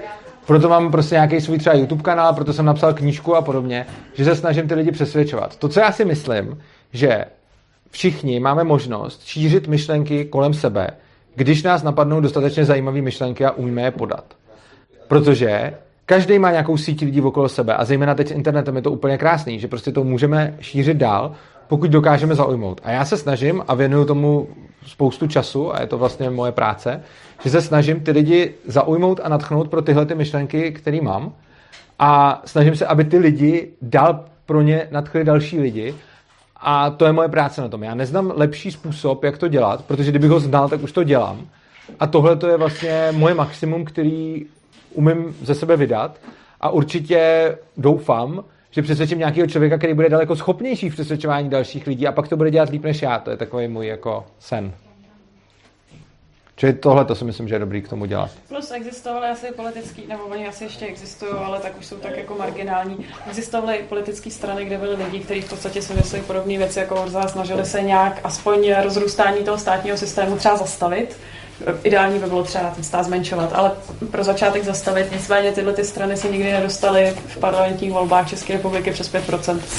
Že to prostě lidi nechtějí. Já mám spíš pocit, že když jenom čteš ty diskuze na těch třeba sociálních sítích a podobně, že jako si určitý skupiny se zapotelují jako na svých svých pozicích. No. Že je tady určitá skupina lidí a ta si čte ty svoje vlastně jakoby blogy, ale že se to jako příliš nešíří ani doleva, ani doprava. Že ty jedny jsou přesvědčený o té svojí pravdě, ty druhý taky. Jo? Jestli jako ten myšlenka typu, jako že ta starší generace musí opravdu odejít, aby prostě jako se něco změnilo v té společnosti. A, a říkají to lidi veřejně, dokonce já nevím. A já si třeba nemyslím, že starší generace musí odejít. Říkají veřejně, že prostě, a přitom je to kněz, jako jo. Říká, hele, ty lidi prostě opravdu, ta stará generace je problém, jo. A Já si třeba tohle to nemyslím. Já si, já si nemyslím, že někdo musí že moderní odejít. socialisti přicházejí s tou opravdu mladou generací, která nezažila ten socialismus. Myslím si, že to bude časem větší problém, než ty starší lidi. A ty starší, když to ještě někdo takhle řekne, tak to je to zbavování z odpovědnosti vlastně, ne? Jakože vlastně můžou za to ty starší generace. No, já si, já si taky nemyslím, že to má nějakého konkrétního vyníka, ani si nemyslím, že by měl někdo od, odcházet. Prostě snažím se tu myšlenku svobody a toho, že nepotřebujeme nikoho, kdo by nám vládnul, šířit mezi lidi. A minimálně tohle se v posledních letech mi daří do té míry, nebo jako nám a spousty dalších lidí, co to dělají do té míry, že sice je nás v absolutních číslech jako málo, ale ty čísla dost výrazně rostou. Což znamená, že tyhle ty myšlenky se dostávají ke stále více lidem a to, o co se snažím a v co doufám je, že ty lidi budou šířit dál, což se do nějaký míry děje. A prostě jako třeba libertariánů tady bylo před 20 lety pět a půl, když se řeklo anarchokapitalismus, tak, to, tak nikdo neznal vůbec to slovo ani. Teď konc je to slovo celkem jako známý v tom smyslu, že už ho někdy používají i poslanci prostě, že teď byl nějaký tweet nějakého poslance, který napsal, že někdo je anarchokapitalista, co to myslel blbě, ale vůbec použil to slovo, že jo. A tohle je to, že, že se to prostě dostává do nějakého, do nějakého veřejného povědomí a je to vlastně to, na čem pracuju a to, o co se hrozně moc snažím. A doufám, že přijde někdo, nějaký prostě marketingový genius, prostě typu prchala, který ho tohle přesvědčí a který začne dělat to samý a začne to dělat líp než já. No zatím se koukal, že jediný, co jste komunisti jste viděli dneska, co vymysleli, že se rozdají všem důchodcům na 60 let, prostě jeden respirátor a 10 roušek. Už distribují, no. už jsem věděla, že už to dodávka dovezla k český Jo, no. Už to no. Když jsi ve společnosti během dne 10 hodin aktivní, tak bys měl spotřebovat 50 roušek. Hm. To je dost, no. Tak. Jinak to nemá smysl, jinak nemůžeš závodit. A teď dáme jeden slíbený dotaz, který jsem slíbil na přednášce, pak na streamu a teď snad o týden později se k němu dostaneme. Jo, tak týká se to teda vlastně recyklace. Mám nějaký výrobek, plast, jehož výroba jako úplně novýho produktu něco stojí a vlastně to samý zrecyklovat, aby se to dalo použít znova, tak jakoby na stejný pro, produkt pak se musí vynaložit jako třeba trojnásobná cena. Ano. No a teďka vlastně i ti zpracovatelé, co mají možnost buď jakoby zaplatit víc za to, že vyrobí recyklát, recyklát anebo ten novej, tak vlastně jak ví, že a jo, a existují k tomu jakoby fakt rozsáhlý studie, jo, a to je hypoteticky teďka, nevím, jako jestli to tak fakt je, že prostě to, že se budou furt vyrábět nový a nový věci, tak škodí celkově prostředí. Což asi jako si myslím, že zní docela logicky. Nevím. Eh. No a mm, a netvrdím, že to tak je. je to Ne, ono to tak, ono, ono to totiž jde o následující věc. Uh, jde o to, že jedna věc je, jak je to tady v brutálně zdeformovaném trhu a druhá věc je, jak by tohleto vypadalo na volném trhu. Já můžu popsat, co by znamenalo na volném trhu, kdyby recyklace byla výrazně dražší, eh, než to, eh, ne, než to vzít znova. Ale nevím, jestli by to odpovědělo na tu otázku nebo ne. Já neříkám, že na volném trhu by každá recyklace byla levnější nebo dražší.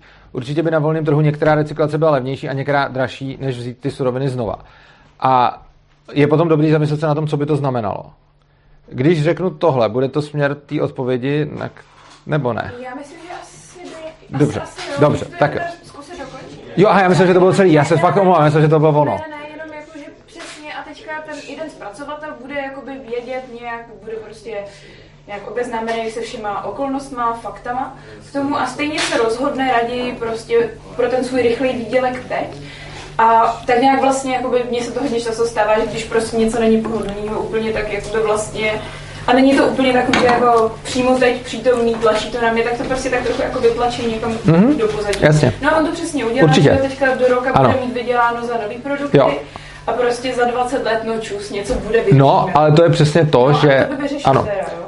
No já si myslím, že jo, z toho důvodu, že uh, jde o to, z jakého důvodu chci tu věc recyklovat. Jde o to, že výroba té nové věci někde něco stojí. Jo? Někde stojí nějaký zdroje a recyklace stojí nějaký jiný zdroje. Zdroje, které všechny tyhle ty věci stojí, jsou lidská práce a nějaký přírodní bohatství. Jo? A teď, z nějakého důvodu ta recyklace je dražší. Což znamená, že buď spotřebuje víc přírodních zdrojů, což by bylo taky možný, jo, mimochodem, a nebo, jo, jakože, a nebo méně lidí, jo, ale, ale prostě jde, o to, že když je ta recyklace dražší, tak na trhu ta cena je určena jako nabídkou a poptávkou, ale když se teda bavíme o tom, jestli to vytěžit znova nebo zrecyklovat, tak jako poptávka potom bude furt stejná a teď jde o to, jak uděláme tu, tu nabídkovou stranu, jestli to vyrobíme znova, anebo jestli to zrecyklujeme.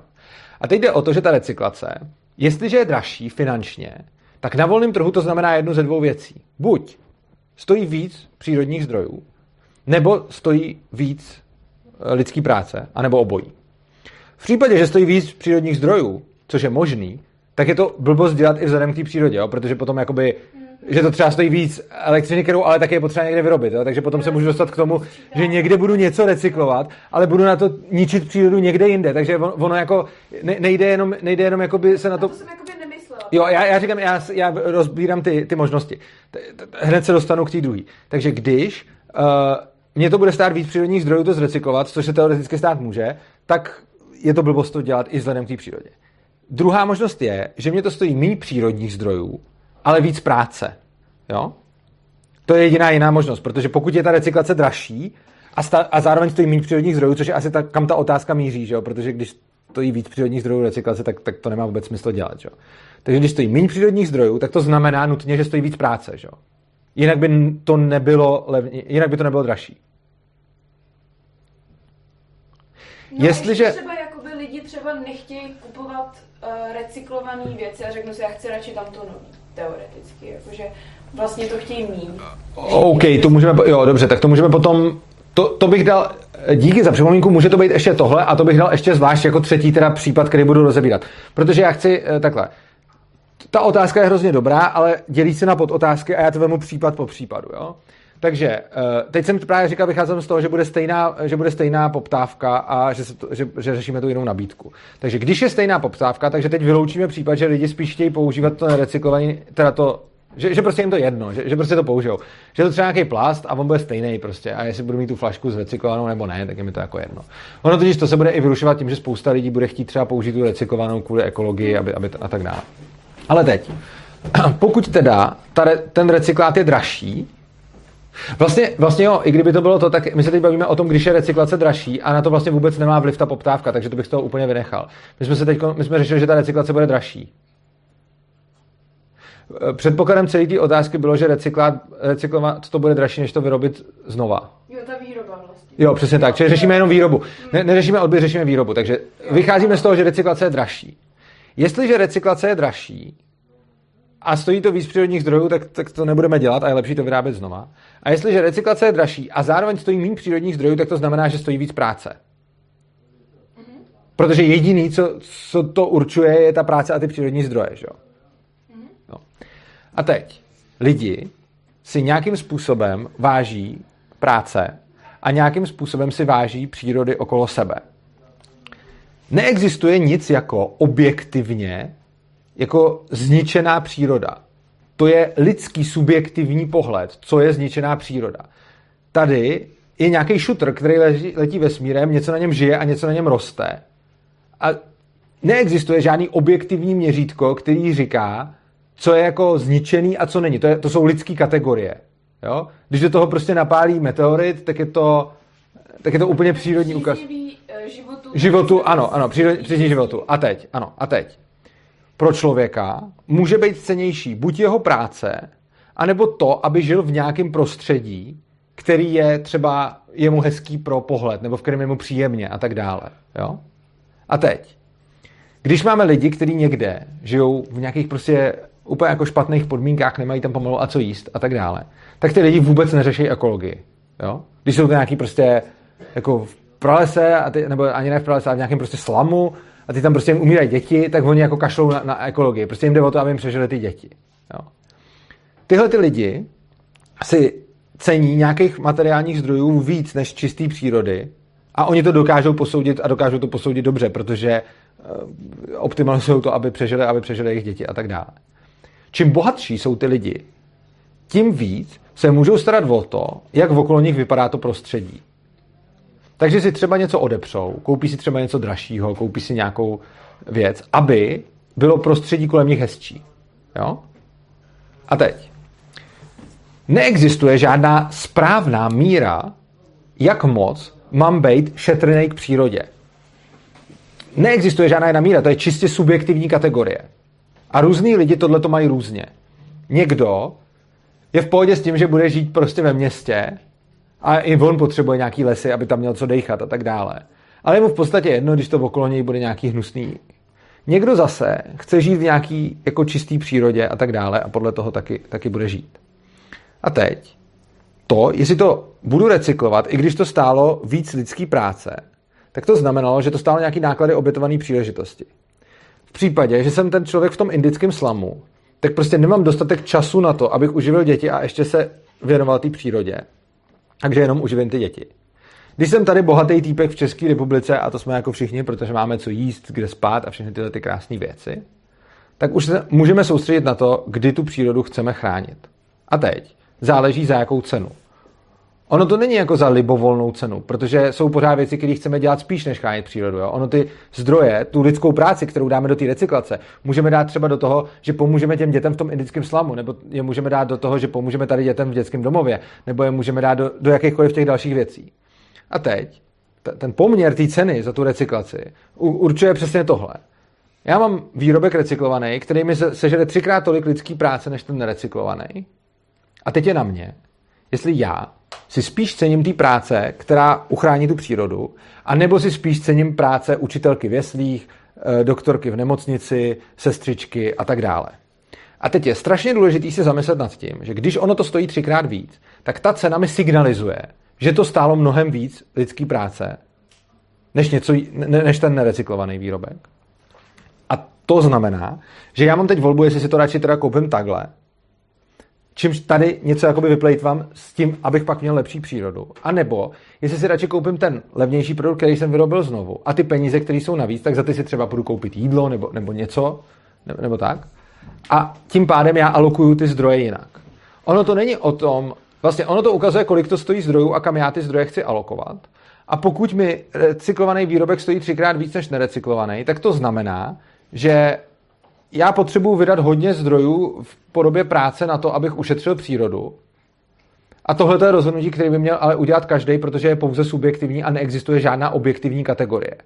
Jinými slovy, ty mu, jakože není jediný způsob, jak šetřit přírodu za čas tím, že, budu, jakože si radši koupím recyklovaný výrobek. Já můžu jít sázek stromky, já můžu jít prostě dělat milion dalších věcí, které můžu dělat pro to, abych zlepšil přírodu. A je to prostě o tom, že každý člověk má nějakou subjektivní míru, kolik času a zdrojů chce věnovat do toho, aby žil v hezké přírodě a kolik času a zdrojů chce věnovat do toho, aby měl prostě vzdělaný děti, aby se měl dobře, nebo aby byl na dovolenou, nebo aby cestoval, nebo aby získal hodně informací. Jo? A tohle je v podstatě ta odpověď. Já si subjektivně vybírám, kde je pro mě lepší investovat tu lidskou práci do té přírody a kde je pro mě lepší investovat do jiných věcí. Protože my žijeme ve světě omezených zdrojů a když jsme ve světě omezených zdrojů, tak, tak, tak to znamená, že prostě když budu recyklovat a stálo mě to víc práce, tak ta práce bude chybět někde jinde. A když se na to díváme jenom jako na úsek a nepodíváme se na ten celý, na, na ten celý systém, na tu celou ekonomiku, tak nám to nedává smysl, protože si řekneme, to je hrozný, nerecyklovaný výrobek je dražší než recyklovaný, to je blbý. To je prostě, to, to je neekologický, to je na prd. Jenomže on je dražší proto, že stojí víc té práce. A je dražší proto, že ty lidi chtějí tu práci dávat do něčeho jiného. V momentě, kdyby nebyli, tak potom ten, kdo vyrábí ten recyklovaný, tak může klidně prodat ten dražší produkt a ty lidi si radši koupí ten dražší produkt, pokud jim to stojí za to, aby to bylo recyklovaný. Můžu tě ještě doplnit? Ano. V principu to výsledku znamená to, že čím je bohatší společnost, tím větší má, uh, jak bych řekla, motivace se starat o přírodu. Ano. Ale ono to není jenom o přírodu. Obecně čím bohatší je společnost, tím víc se člověku rozšiřuje nějaký prostor náhledu na to, co je všechno morální proto si jako myslím, nebo nemyslím si jenom já, tak se to jako předpokládá, že my čím jsme bohatší, tak za prvý eh, jako morální víc hodnotíme to, že se chováme hezky k přírodě, taky, ten, taky to obrovské rozšíření veganů a vegetariánství. Tohle to si prostě může dovolit jenom bohatá společnost, protože má dostatek zdrojů na to, aby si řekla, hele, já si radši koupím nějaké veganské věci, které jsou dražší a zajímám se o ty zvířata bylo docela by mě zajímalo, co bude třeba jako za nějakých 50 let, jestli se nám povede být ještě jako o mnoho bohatší a pak začneme řešit zase další nějaký morální aspekty. Ale obecně to tak je, že prostě hmm. teďka jsme zrovna v té fázi, kdy nás začíná zajímat ekologie a kdy nás začínají zajímat práva zvířat, protože už máme dostatek peněz na to, aby jsme jo. se o to zajímat mohli. Což uh, někde tamhle prostě v nějaké Indii ještě nemají a snad k tomu taky někdy dojdou. Přičemž... Dojdou, ne? Jo, nejspíš ano, ano. Jo, velice pravděpodobně. V podstatě to, že recyklovaný výrobek je třikrát dražší než nerecyklovaný výrobek, je tržní nějaký signál toho, jak si ty lidi čeho vážejí a, a, a co chtějí. A já si můžu koupit ten třikrát dražší, když budu chtít. Já jsem vlastně prezentovala tak, že jsem to brala jako, že je prostě nějak objektivně daný, že jako vlastně recyklovat je správně, ale vlastně jsem to není. Jo, přesně, jo, jo, přesně, přesně, přesně tak. Že někdo má pohled, že recyklovat je správně, ale ono to není za nic. Ono je to, že když recykluju, tak o to méně mám ve společnosti zdrojů na to, abych vymýšlel lék na rakovinu. O to méně mám ve společnosti zdrojů, abych prostě snižoval kojeneckou úmrtnost. O to méně mám ve společnosti zdrojů, abych se staral o nějaký lidi prostě. A někdo má tu prioritu, že radši bude recyklovat, než bude dělat tohle, a to je, je to úplně v pohodě, a někdo má zase prioritu, že bude radši vymýšlet lék na rakovinu, než recyklovat, a někdo zase něco jiného. A důležité je si uvědomit, že neexistují v tomhle objektivní kategorie toho, co je prostě lepší. Jsou to všechno subjektivní kategorie těch lidí, jak moc si cení nějaký ty věci ještě doplnila, že z tohohle pohledu je vlastně strašně krátkozraký. Nutit chudí lidi jako recyklovat ty věci, jo, přesně tak. prostředí starat, protože my je vlastně budeme nutit k tomu, aby svoje prostředky, které mají už tak málo, věnovali pro to, co nám přijde dobrý, jenom protože my už máme víc peněz než oni. Přesně tak. No. Čili to je takový to, když se říká, jako jak teda donutit ty, ty země třetího světa k tomu, aby dělali něco, co chceme my. Hmm. Ale prostě to je stejný, jako když třeba já budu, já nevím, já si koupím jako skvělou, skvělý prostě sound systém a budu tam poslouchat hudbu a bude, mi to, bude mě to hrozně naplňovat a řeknu si, jo, to je fakt dobrý prostě. A jak když si to takhle, když prostě strávím těch x hodin tím poslechem, tak pak mám dobrou náladu a všechno. A teď vidím spruzelýho souseda, který je spruzený, protože nemá prachy a Bůh ví co. A já si řeknu, ty potřebuješ ten sound systém prostě. Hochu běž, kup si to a poslouchej si doma tu muziku a pak ti bude taky dobře. Jo. Tohle nefunguje, ale tenhle ten případ je úplně stejný jako na tu recyklaci prostě. Já budu chtít recyklovat, protože si řeknu, ty ten krásný vzduch a ty, a ty stromy a ten les prostě, to je tak boží, že jo, a zlepšuje mi to život. A pak, pak řeknu tomu týpkovi, který prostě má co dělat, aby vůbec jako se postaral o vlastní rodinu, mu říká, hej, recykluj, protože ten les, jako. No super, tak děkuji moc za tak jo? Konečně. Tak to je asi, tak to je asi pro dnešek všechno. Děkuji. Dobře, super. když děláš ty přednášky, nějak eh, to propaguješ, tak stejně jako nakonec by to znamenalo jako vyhrát v volbách a začít to jako měnit, jo? nebo jako co, co to očekáváš? Ono se to bude náhodně dlouho, ale teoreticky, kdyby ten konec byl někde v dohlednu, tak jak by se to mělo stát? Jako? Uh, já nejsem ten člověk, který půjde dělat politiku a nejsem ten člověk, který půjde měnit zákony. Stejně teď tady je potřeba odvést obrovské množství práce na poli toho, aby ty lidi vůbec měli zájem o tu změnu, aby vůbec měli zájem o tu svobodu aby vůbec něco chtěli. A až, tahle, ta, až těch lidí bude hodně a bude poptávka, tak jsem si na 100% jistý, že se objeví celá spousta lidí, kteří budou chtít jít do ty politiky, protože potom bažej, protože je to baví a protože těm lidem, protože si to budou užívat. Já bych se z toho poblil a vůbec bych si to neužíval, což znamená, že, jak jsem tady říkal na začátku té přednášky, já dělám ty věci, které jsou mi příjemné, které chci dělat a které považuji za smysluplný a které mě naplňují, což politika určitě není. A vidím, že tohle to stejně, jako teď v tuhle chvíli, nemá podle mě vůbec jako cenu jít s tímhle do politiky, protože potom není zatím ta poptávka. Teď je potřeba vytvořit tu poptávku v lidech. A až se vytvoří ta poptávka v lidech, tak se rozhodně najde někdo, kdo nabídne svůj politický program. Já za to budu rád, až prostě někdo udělá jako anarchokapitalistickou stranu a řekne, zrušíme stát, tak prostě fajn. Ale já to nebudu. Předat jako někomu zodpovědnost, kdo, kdo se v tom bude bažit. Ale já nepředávám někomu zodpovědnost, já, jsem zodpo, já zodpovídám za svůj, co to je? Já zodpovídám za, já zodpovídám za svůj život a můj život rozhodně nespočívá v tom, že půjdu někam do vlády a budu lidem něco nařizovat. Jo. Jako to... Vzniklo teda v těch Praze těch milionů člověk, jak tam byl na to na a tohle. Budíš, já, to, já mám takový skeptický názor, ale to je jedno. A oni stejně řekli, že si do toho nechtějí jako vměšovat, že jenom udělají tady tu akci. Já říkám, ale tak to by tam měli, ne? Jako, když mají, když mají za sebou nějaký lidi takhle, podle čeho poznáte, kdyby něco měl kdo udělat? Já se hrozně no, těžko... Když jako něco organizují, pořádají, přijde tam údajně 300 tisíc lidí, 250, nevím, a poslouchají, mají furt v médiích a tohle, tak já si myslím, že když ty lidi za nima jdou, tak by jako se měli nějak angažovat na to. A teď oni se angažují. A oni řekli, že do toho nechtějí. No nechtějí do politiky, ale angažovat se přece neznamená jít do politiky, ne? Teď angažovat se můžu spousta způsobama. Pak tam místo nich půjde někdo, jak říkáte vy, že tam najde někoho, kdo by to dělal místo nich. Jako a tak on je problém, že tak Ale já si vůbec, ne, mým cílem vůbec není jako ta politika. Ta politika je pro mě úplně jako irrelevantní. Jako, jo, někdo to potom... No to není pravda. Jakože pro, no. Ne, do, dobře. Hlavně demonstrace milionů chvilek eh, jsou problematický v tom, že tam sice stojí tisíce lidí na Václaváku, ale to jsou tisíce lidí s tisícema názorů. A když se vytvořila jedna strana, tak to je úplně konečná. Oni jsou tam spojení jenom proto, že nechtějí Babiše a mají pocit, že bude demokracie, ale z toho nelze uplácat politickou stranu. To je úplně jako nesmysl. Ale, ale, to, ale já, já vůbec jako nemám nějaký zájem na politice. Já jako mám zájem na jiných věcech a není to tak, že prostě musí jako být politika. Prostě jako, ty, jako svobody... No. Jestli můžu to, to budete třeba volit? Volba? Teď nevím, no, asi možná jo, no. A já bych tě ještě doplnil. Ale budu volit nějaký troly asi, protože teď nemám žádnou, nemám žádnou, kdyby tam byla třeba tak, ano, vytrolíme Europarlament. Je tam něco jiného? Ne, jsou tam takový ty, ano, já nevím, jestli tam jsou, ano, vytrolíme Europarlament, s tím bych to hodil asi. No to asi ne.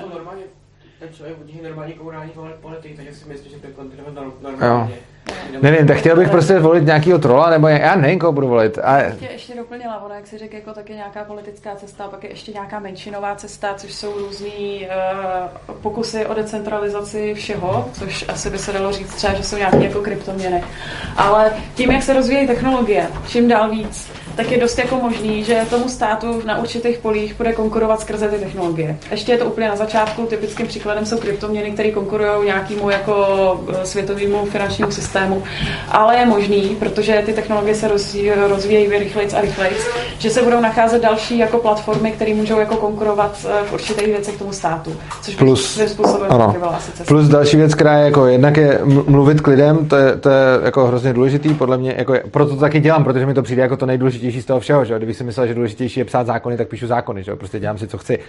Ale uh, potom, uh, potom jde o to, že máme, že máme jako nějaký další prostředky. Třeba nevím, jestli znáte Defense, je to jeden z, jako z nejstarších českých a největších, nejpopulárnějších blogerů a ten třeba toho baví to, že když policie šikanuje nějaký řidiče a následně i ty úředníci a tak, tak on je zastupuje ve správním řízení a vysekává je vysekává je z toho a zastává se jich proti policajtům. Tohle to třeba dělá on. Defense se jmenuje. Píše se to do pomlčka fans. A to je jako web nějaký? To, no to je člověk, který má web. A, a je to defense.cz. Je to, je to, ne, není to defense.cz. Je to defense pomlčka cz.com. A uh, potom třeba... No a pak děláme ještě nějaké další věci, velice konkrétní, které ale neřeknu na kameru takže eh, až skončíme, tak můžu třeba něco naznačit. Ale eh, prostě existuje hodně způsobů, jak v tomhletom směru, jak v tomhletom směru něco dělat.